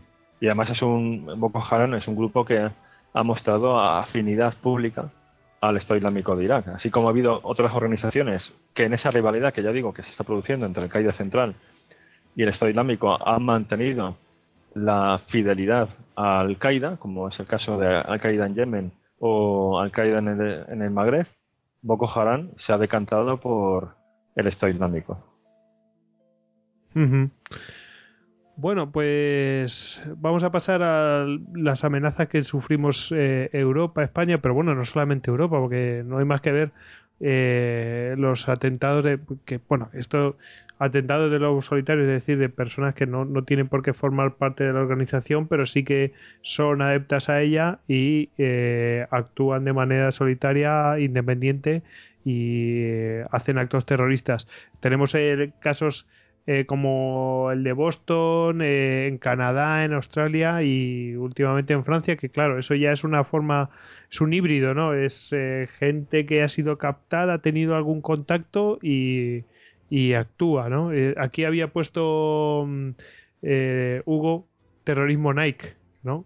Em, bueno, y aquí mm. tenemos una serie de preguntas, dice Pablo López, de existencia y extensión de una quinta columna en Europa en general y en España en particular, infiltración en las Fuerzas Armadas, ya ETA en su momento aprovechaba la mili para un primer entrenamiento, Javier Rebayona dice el problema de la tercera generación de inmigrantes como caldo de cultivo del integrismo en Europa y en Estados Unidos. Miguel López Sagredo dice por qué eh, ¿Por qué pensáis que hay flujo de musulmanes nacidos y educados en Europa normalmente en países con buena asistencia social hacia ISIS? Eh, ¿Creéis que en Europa hay ciertos imanes que cultivan el yihadismo? Y bueno, en el caso concreto de España, dice Manuel Rey, al nivel de España, ¿qué incidencia yihadista existe en la población de Ceuta y Melilla? Como puerto de Europa que somos, qué nivel de amenaza nos supone. Es cierto que uno de los objetivos del Estado Islámico es la reconquista de territorios históricamente, que históricamente alguna vez fueron musulmanes. Gran acierto eh, de traer este tema ahora, sois muy grandes. Y luego la última pregunta al respecto, dice Luis Alberto Núñez, eh, tantas preguntas muy interesantes, la mía es la siguiente. La opinión pública en España, después de la declaración de ISIS, de que la península es tierra de sus abuelos y por lo tanto otro territorio de recuperar. Eh, gracias, un saludo desde México.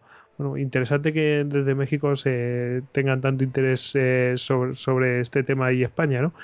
Bueno, pues eh, por donde lo quieras coger, porque estamos hablando de generaciones de musulmanes, pues generaciones, entiendo que pies negros, ¿no? Un poco lo han traído así y bueno, infiltración en Fuerzas Armadas, y Melilla, en fin, de todo. Sí, bueno, este es un tema amplísimo y podríamos hablar mucho. Podríamos hacer un listocast que siempre decimos. Podríamos hacer un sí, esto es un clásico, exactamente. bueno, voy a intentar eh, resumir las ideas principales.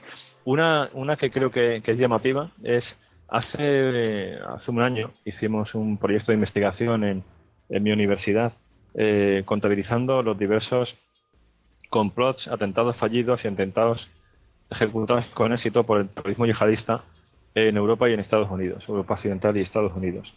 Bueno, es muy eh, interesante comprobar que a pesar de que pensamos de que, el Estado, que el terrorismo yihadista se focaliza sobre Estados Unidos, de esa muestra que manejamos, que eran 114 incidentes, 75 eh, se habían producido en Europa, en su mayoría contra objetivos europeos y en resto contra Estados Unidos. Es decir, casi dos tercios se dirigían contra Europa. O sea que somos un objetivo eh, en términos prácticos mayor que, el propio Estados Unidos.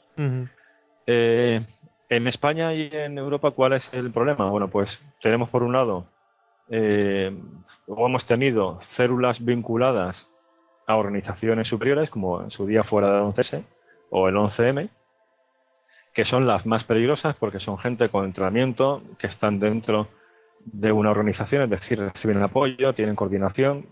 Todas las organizaciones son generalmente eficaces, más que un individuo aislado. Por tanto, son potencialmente más letales y así se han demostrado en esos atentados con cientos o miles de muertos.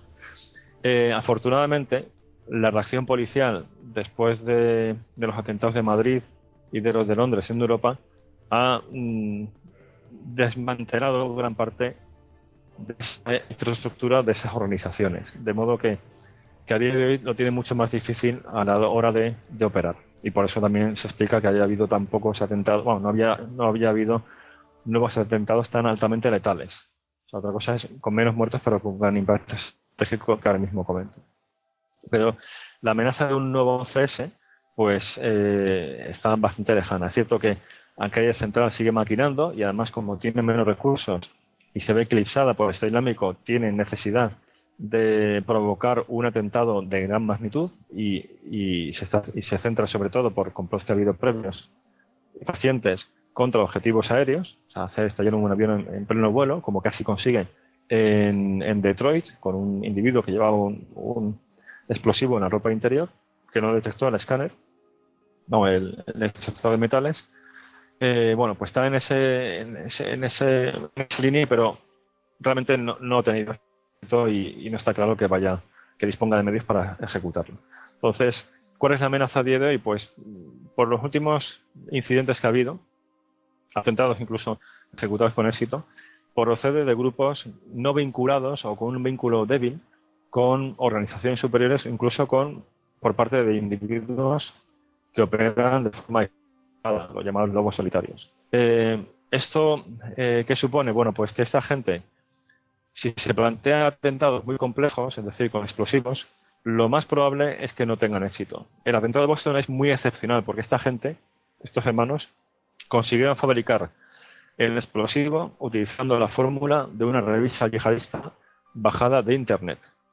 Eh, bueno, eso es, eso es realmente sorprendente porque fabricar un explosivo en la cocina de tu casa con ingredientes caseros, lo más probable es que te explosione a ti mismo o que le pegues fuego al piso. Y de hecho ha habido bastantes casos en Europa donde el único muerto ha sido el propio terrorista. Entonces esa gente tuvo una suerte enorme. Eh, sin embargo, si estos grupos apuestan por proyectos terroristas más sencillos, es decir, con, armas blancas o armas de fuego, lo que hace falta es conseguirla, que eso en el mercado negro es relativamente sencillo si se mueven en el mundo de la droga eh, y, arrojo para, para, ejecutarlo, como hizo la gente de París. En ese caso es muy difícil de frenar y morirá en principio poca gente, porque a no ser que lo que sucedió en Noruega siga la gente en un lugar concreto de donde, de donde no puede escapar, como pasó allí con una isla, el número de muertos no va a ser eh, posiblemente mayor de una decena. Pero el impacto estratégico puede ser monumental, como ha pasado en, en París hace apenas un mes. Entonces, esa es un poco la amenaza que, se maneja a día de hoy. Y, lo mismo que ha pasado en Francia podría pasar en España, podría pasar en Alemania. De hecho, hace unos días hubo una detención en Ceuta y, según la policía, pues era gente que, ya estaba manejando planes y tenía acceso armas de fuego. Entonces puede, puede darse una desgracia de ese tipo. Un poco ese es el perfil, un poco el, carácter de la amenaza que manejamos.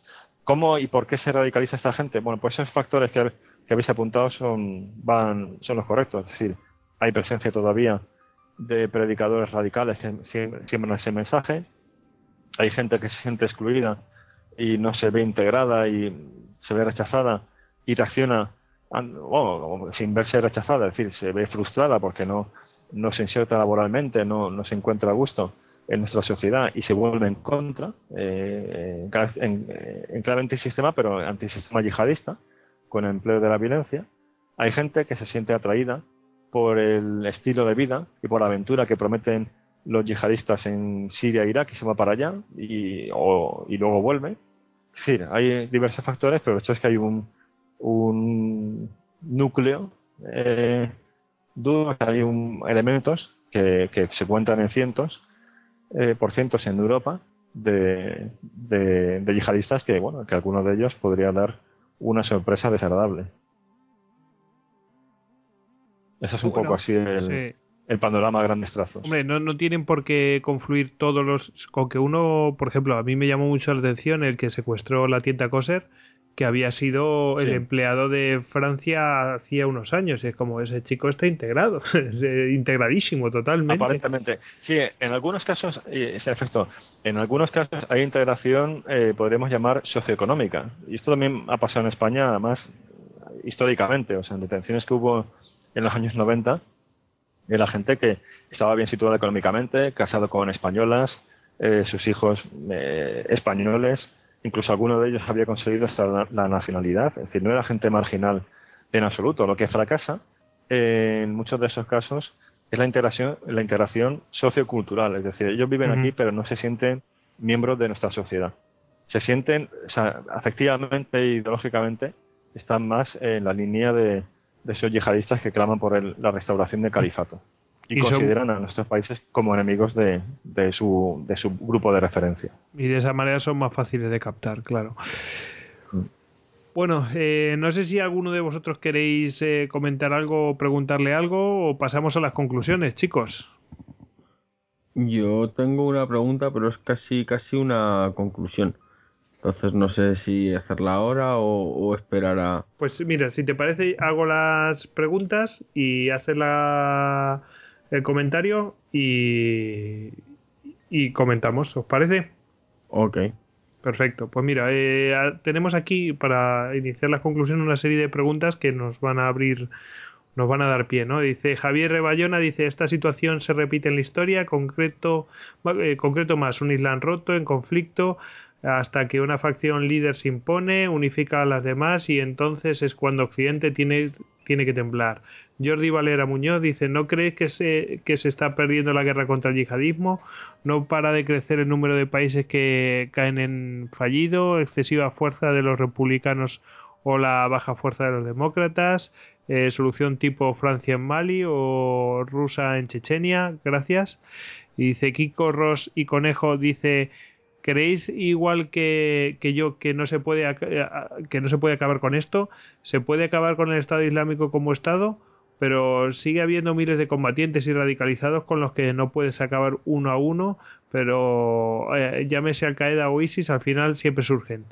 También es cierto que tienen apoyo de algunos estados árabes suníes, eh, hecho ciertamente importante. Un saludo hermosos y Javier Pardo Martínez dice, muy buena idea aclarar, eh, aclarar fuera de conspiranoias eh, si el auge del yihadismo fue consecuencia del apoyo de naciones como Arabia Saudí y otras, qué responsabilidad tiene Occidente en este movimiento y lo más importante, conocer qué estrategia sería la más adecuada para acabar con este terrorismo. Gracias. Bueno, pues eh, hemos ido contestando a muchas de ellas y nos quedamos con la última parte.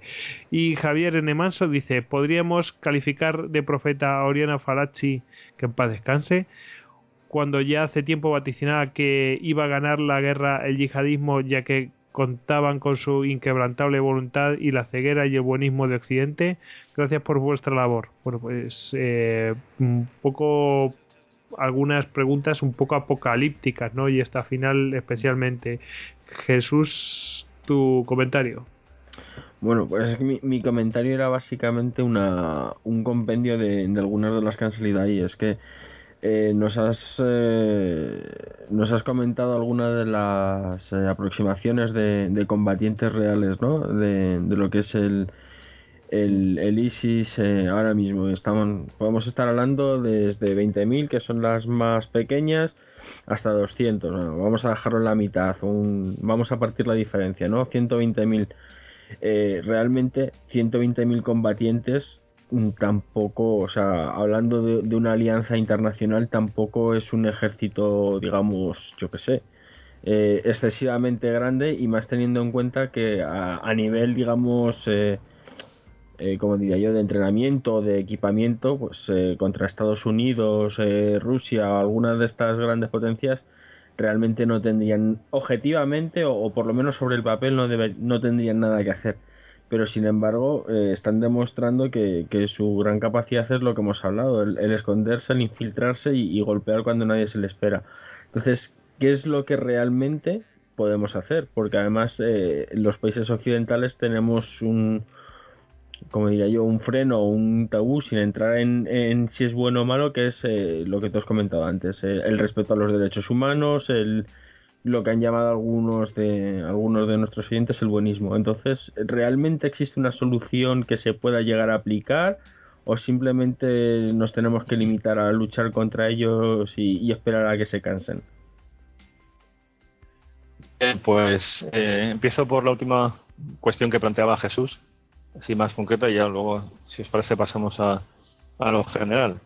Eh, la solución a, al Estado Islámico es muy complicada porque ciertamente una fuerza de, pongamos que son varios ese número de unos 100.000 como, como término medio, no es un rival, ni siquiera para el propio Irán, que tiene un ejército competente, mucho menos para Israel y por supuesto nada para Estados Unidos.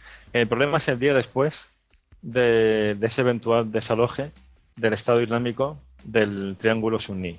Porque por un lado no se va a ir por completo, se quedarían elementos del Estado Islámico entre la población. Mosul tiene más de un millón de, habitantes, eh, no es posible cribar a esa población, se habría elementos allí.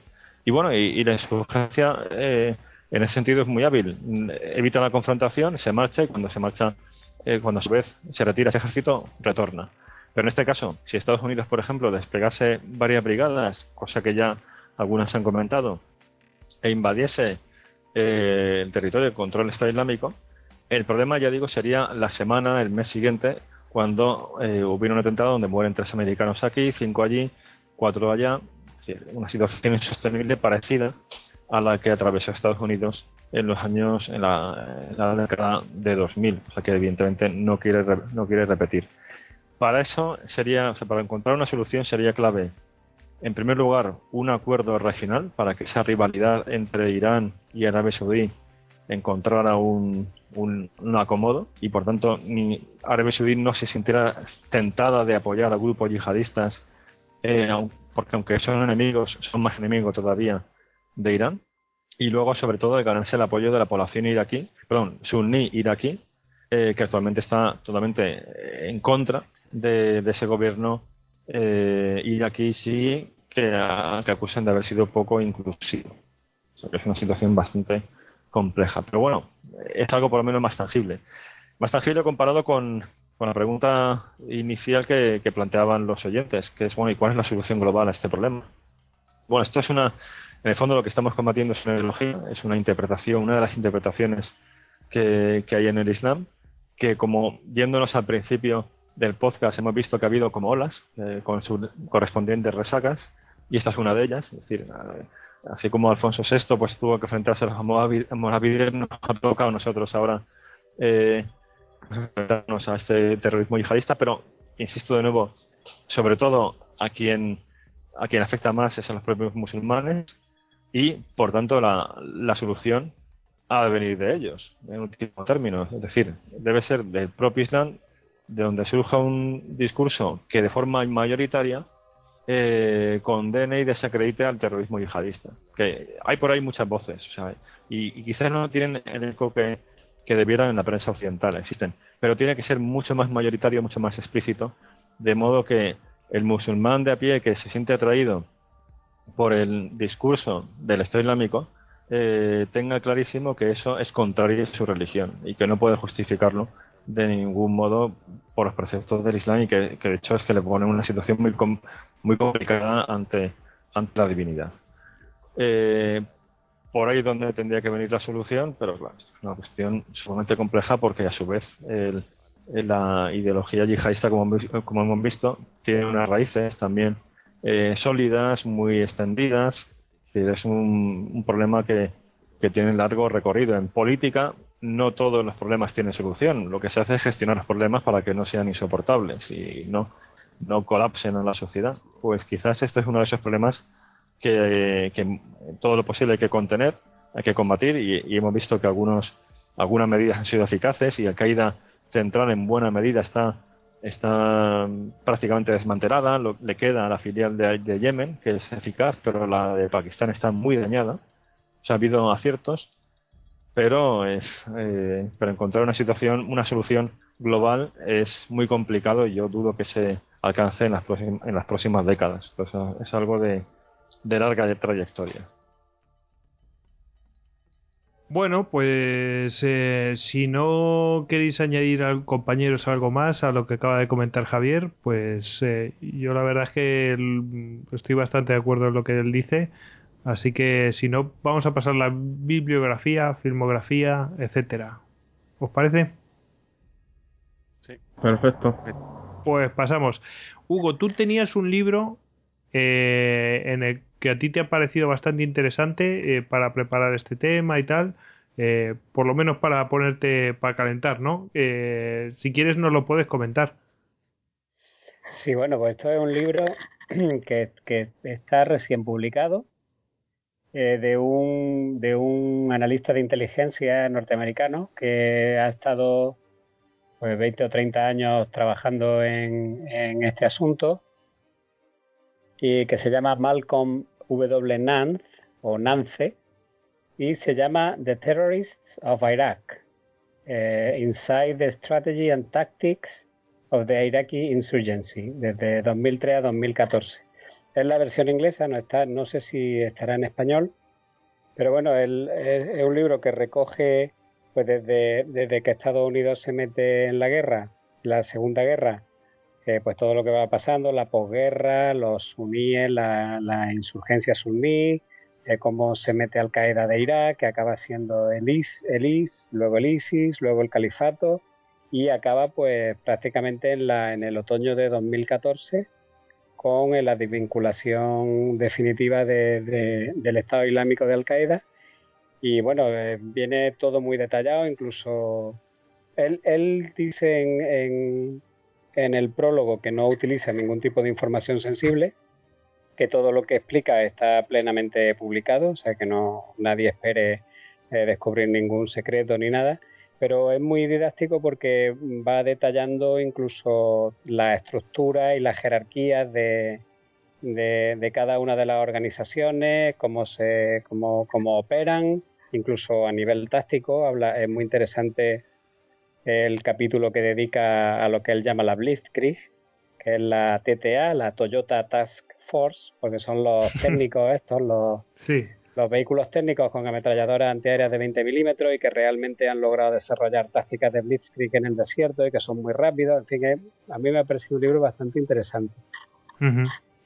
Bueno, yo quería, em, no porque sea un libro de en plan de, eh, de referencia sobre este tema, pero sí como es como es un libro, pues eh, pues que ha sido importante en todo este desarrollo que hemos comentado mm, y lo hemos mencionado varias veces, el de Samuel Huntington, el choque de civilizaciones yo creo que, que bueno que ha sido importante a la hora de mm, de ver todo este panorama y este paisaje que hemos tenido no entonces bueno bueno que existe ahí y que lo sepáis que si lo queréis consultar pues eh, pues bueno ahí está.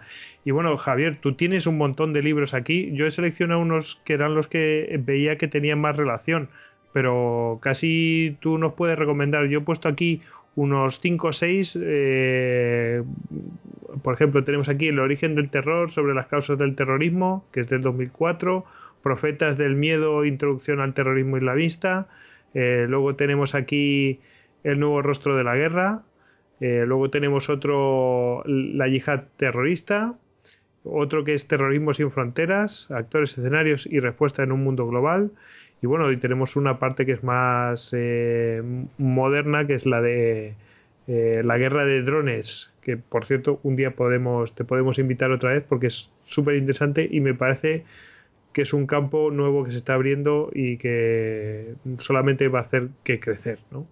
Entonces... Pues muchas gracias. Más sí, el de Guerra de Drones, la verdad es que Josep Baqués y yo lo pasamos bastante bien escribiendo ese libro porque es un tema apasionante, es un tema muy interesante, sí.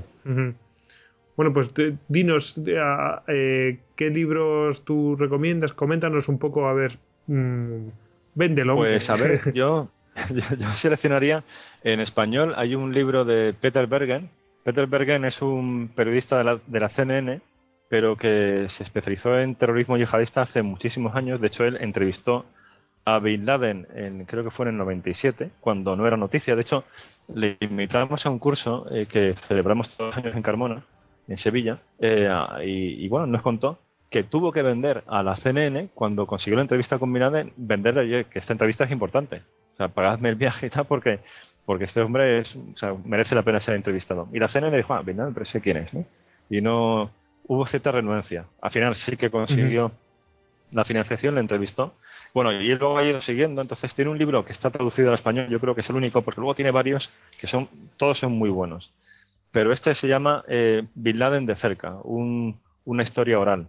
Y está hecho en base a, decenas de entrevistas que realizó Peter Bergen de gente que conoció a Bin Laden desde la infancia, incluso una maestra que tuvo británica allí en Arabia Saudí, a luego gente que combatió con él en Afganistán y mm, gente arrepentida de Al-Qaeda. Un libro interesantísimo para conocer la historia de la organización. Y luego de terrorismo yihadista en España hay un libro que recomiendo de, un amigo que es Fernando Rinares, que lo ha publicado el año pasado, que es eh, Matarlos, quien eh, cometió los atentados del 11 de marzo o, algo similar eh, y por qué. O sea, ¿quién atentó, quién atentó en España y por qué. Bueno, ahí desgrana muy bien toda la trama del 11M y su conexión con calle central. Y luego otro libro de, de otro buen amigo, de Manuel Torres, eh, sobre la dimensión propagandística del terrorismo yihadista, que es el eco del terror, que cuenta ahí la historia de esa dimensión propagandística, y uno que publicó el año pasado que es Al-Andalus 2.0, que es toda la dimensión eh, comunicativa del terrorismo yihadista sobre España y desde España, de yihadistas que, que, han, que han amenazado a España o han publicado o han difundido ese mensaje desde aquí. Yo creo que esos son, así en español, son, vamos, tres referencias que pueden servir. Luego en inglés hay infinidad de libros y una página web muy interesante, si, si, eh, si algún oyente se, se, maneja bien en inglés, es la del Centro de Contraterrorismo de West Point. Ellos publican todos los meses una revista muy ligera, no es una revista académica, es muy actualidad sobre terrorismo, que es el Sentinel, es fantástica, eh, cubre está muy al día de lo, de lo que sucede. Y luego ellos eh, manejan eh, fuentes primarias de Al-Qaeda, documentos capturados a Al-Qaeda y luego traducidos del árabe al inglés. Y tiene una muy buena colección y, libros comentarios que le comentan dichos textos. Entonces es un centro de referencia. En español de páginas web está la página del Real Instituto de Cano, que también sigue mucho ese tema. y luego la de eh, nuestro, sí, sí. Y luego la de nuestro grupo en la Universidad de Granada, la de GESI, que es seguridadinternacional.es. También tenemos muchas cosas en español sobre y que se pueden descargar sobre terrorismo yihadista y en concreto sobre terrorismo yihadista en España tenemos un observatorio con todas las operaciones que se han efectuado, eh, además eh, volcadas en un mapa de Google Maps donde se ve la distribución en, en la geografía española y luego todas las referencias que se han hecho a España en la propaganda yihadista, que al final ves que, tenemos pues su importancia en, ese discurso. Y un poco así, para quien le interesen estos temas, creo que puede servir. Si me permitís, a, nivel de películas, aparte de la de, de La Noche Más Oscura, que creo que es una película que me hace la pena por la seriedad y lo bien que trata el fenómeno, una ya más de ficción, pero que recoge muy bien la lucha de inteligencia contra el yihadismo, es la de Red de Mentiras, de, si la recordáis, de Leonardo DiCaprio y Russell Crowe. Está ambientada en, en Irak, Jordania. Esa es bastante, más de ficción, tiene algunas cosas que ya son más licencias, pero tiene una base bastante ajustada a lo que es la lucha de inteligencia contra el yihadismo. Bueno, y el que, mm, yo insisto, ¿eh? pero el que quiera interesarse por algún libro tuyo, porque después de lo que nos has estado contando, estoy seguro que habrá gente que buscará algún libro tuyo de referencia, entonces recomiéndanos uno tuyo. Pues muchas, bueno, muchas gracias. Quizás este último de... Te lo digo porque si no me lo van a preguntar a mí. Te lo digo porque no me lo van a preguntar a mí. Sí. Entonces, en este de Guerra de Drones hablamos tanto de tecnología militar, porque se habla de la historia de los drones y demás, como luego esa campaña que, Estados Unidos ha liberado contra Al Qaeda con los drones en Pakistán, en Yemen y en Somalia. Y luego, a quien en los temas de seguridad en general, el año pasado sacamos, los miembros de este grupo de, la Universidad de Granada, un manual de estudios estratégicos. Que, bueno, que ahí se cuenta, en fin, es para entrar en esos temas ya a nivel más desde lo básico eh, y bueno, con una, una interacción quizás más académica, casi de, de asignatura. ahí se tocan todos estos, asuntos también. Pues perfecto, yo creo que muy bien. Así que hemos llegado al fin. No, no está mal. ¿Qué, pues te ha parecido? Muchas gracias. Ha sido fantástico. Ha sido muy buena experiencia. Me ha encantado. Además, me parece fenomenal el trabajo que hacéis de recuperar, y de mantener viva la historia, que la gente pues la, la siga, se interese por ella, porque al final nuestra identidad en buena medida está marcada por, por la historia de los que nos han precedido. O sea, tenemos en qué país que tenemos con sus luces y sus sombras, pero, pero cuando lo comparamos con otros lugares del planeta, tiene muchas luces, en buena medida por el sacrificio de mucha gente a lo largo de, generaciones que, que, han venido por delante. Y vosotros eso lo ponéis pues aquí eh, a las claras, lo divulgáis, y yo creo que eso también transmite, aparte de, que refuerza nuestra identidad, transmite responsabilidad social, es decir, somos el resultado de mucha gente que se ha dejado la piel, incluso la vida, por dejarnos este país, esta sociedad, tenemos la obligación de dejárselo igual o mejor a los que nos van a seguir. Y yo creo que el, conocimiento de la historia nos da esa profundidad y ese sentido de, de, servicio social ¿no? que debe tener la actividad profesional que desempeñamos. Es que al final de nuestros días nos preguntaremos, eh, ¿y qué he hecho yo? Entonces. Claro, yo que he aportado a los demás. exactamente, que es lo mínimo que puedes eh, decir de lo que has hecho con tu vida. Entonces, bueno, pues eh, en eso estamos y has dicho, hacemos la historia viva. Eh, es que la historia está viva, aunque la gente no se dé cuenta. Y no, a los hechos me remito de todo lo que hemos contado hoy, que, que bueno, que que está continuamente moviéndose todo y ha sido un episodio realmente apasionante. Por momentos yo está alucinando ¿eh? y mis compañeros también. Así Hay algunos fragmentos que realmente son de película. Sí, toda la historia de 11S eh, es trágico, es espantoso, pero son cosas que, que dice, bueno, ¿esto cómo pudo ser verdad? o sea, es que es lo que decía. Tú te, o sea, tú te imaginas lo que nos hubiera. Si ya el hecho de ver dos, dos aviones estrellarse contra las torres. El hecho de luego enterarte del vuelo 93, este que se, se tiró en. O sea, que tiraron los, los propios pasajeros ahí en, en Atlanta y tal. Si eso ya nos impactó, o sea, yo no me quiero imaginar un avión estacionado en mitad de, yo que sé, del JFK, ¿vale? Mm.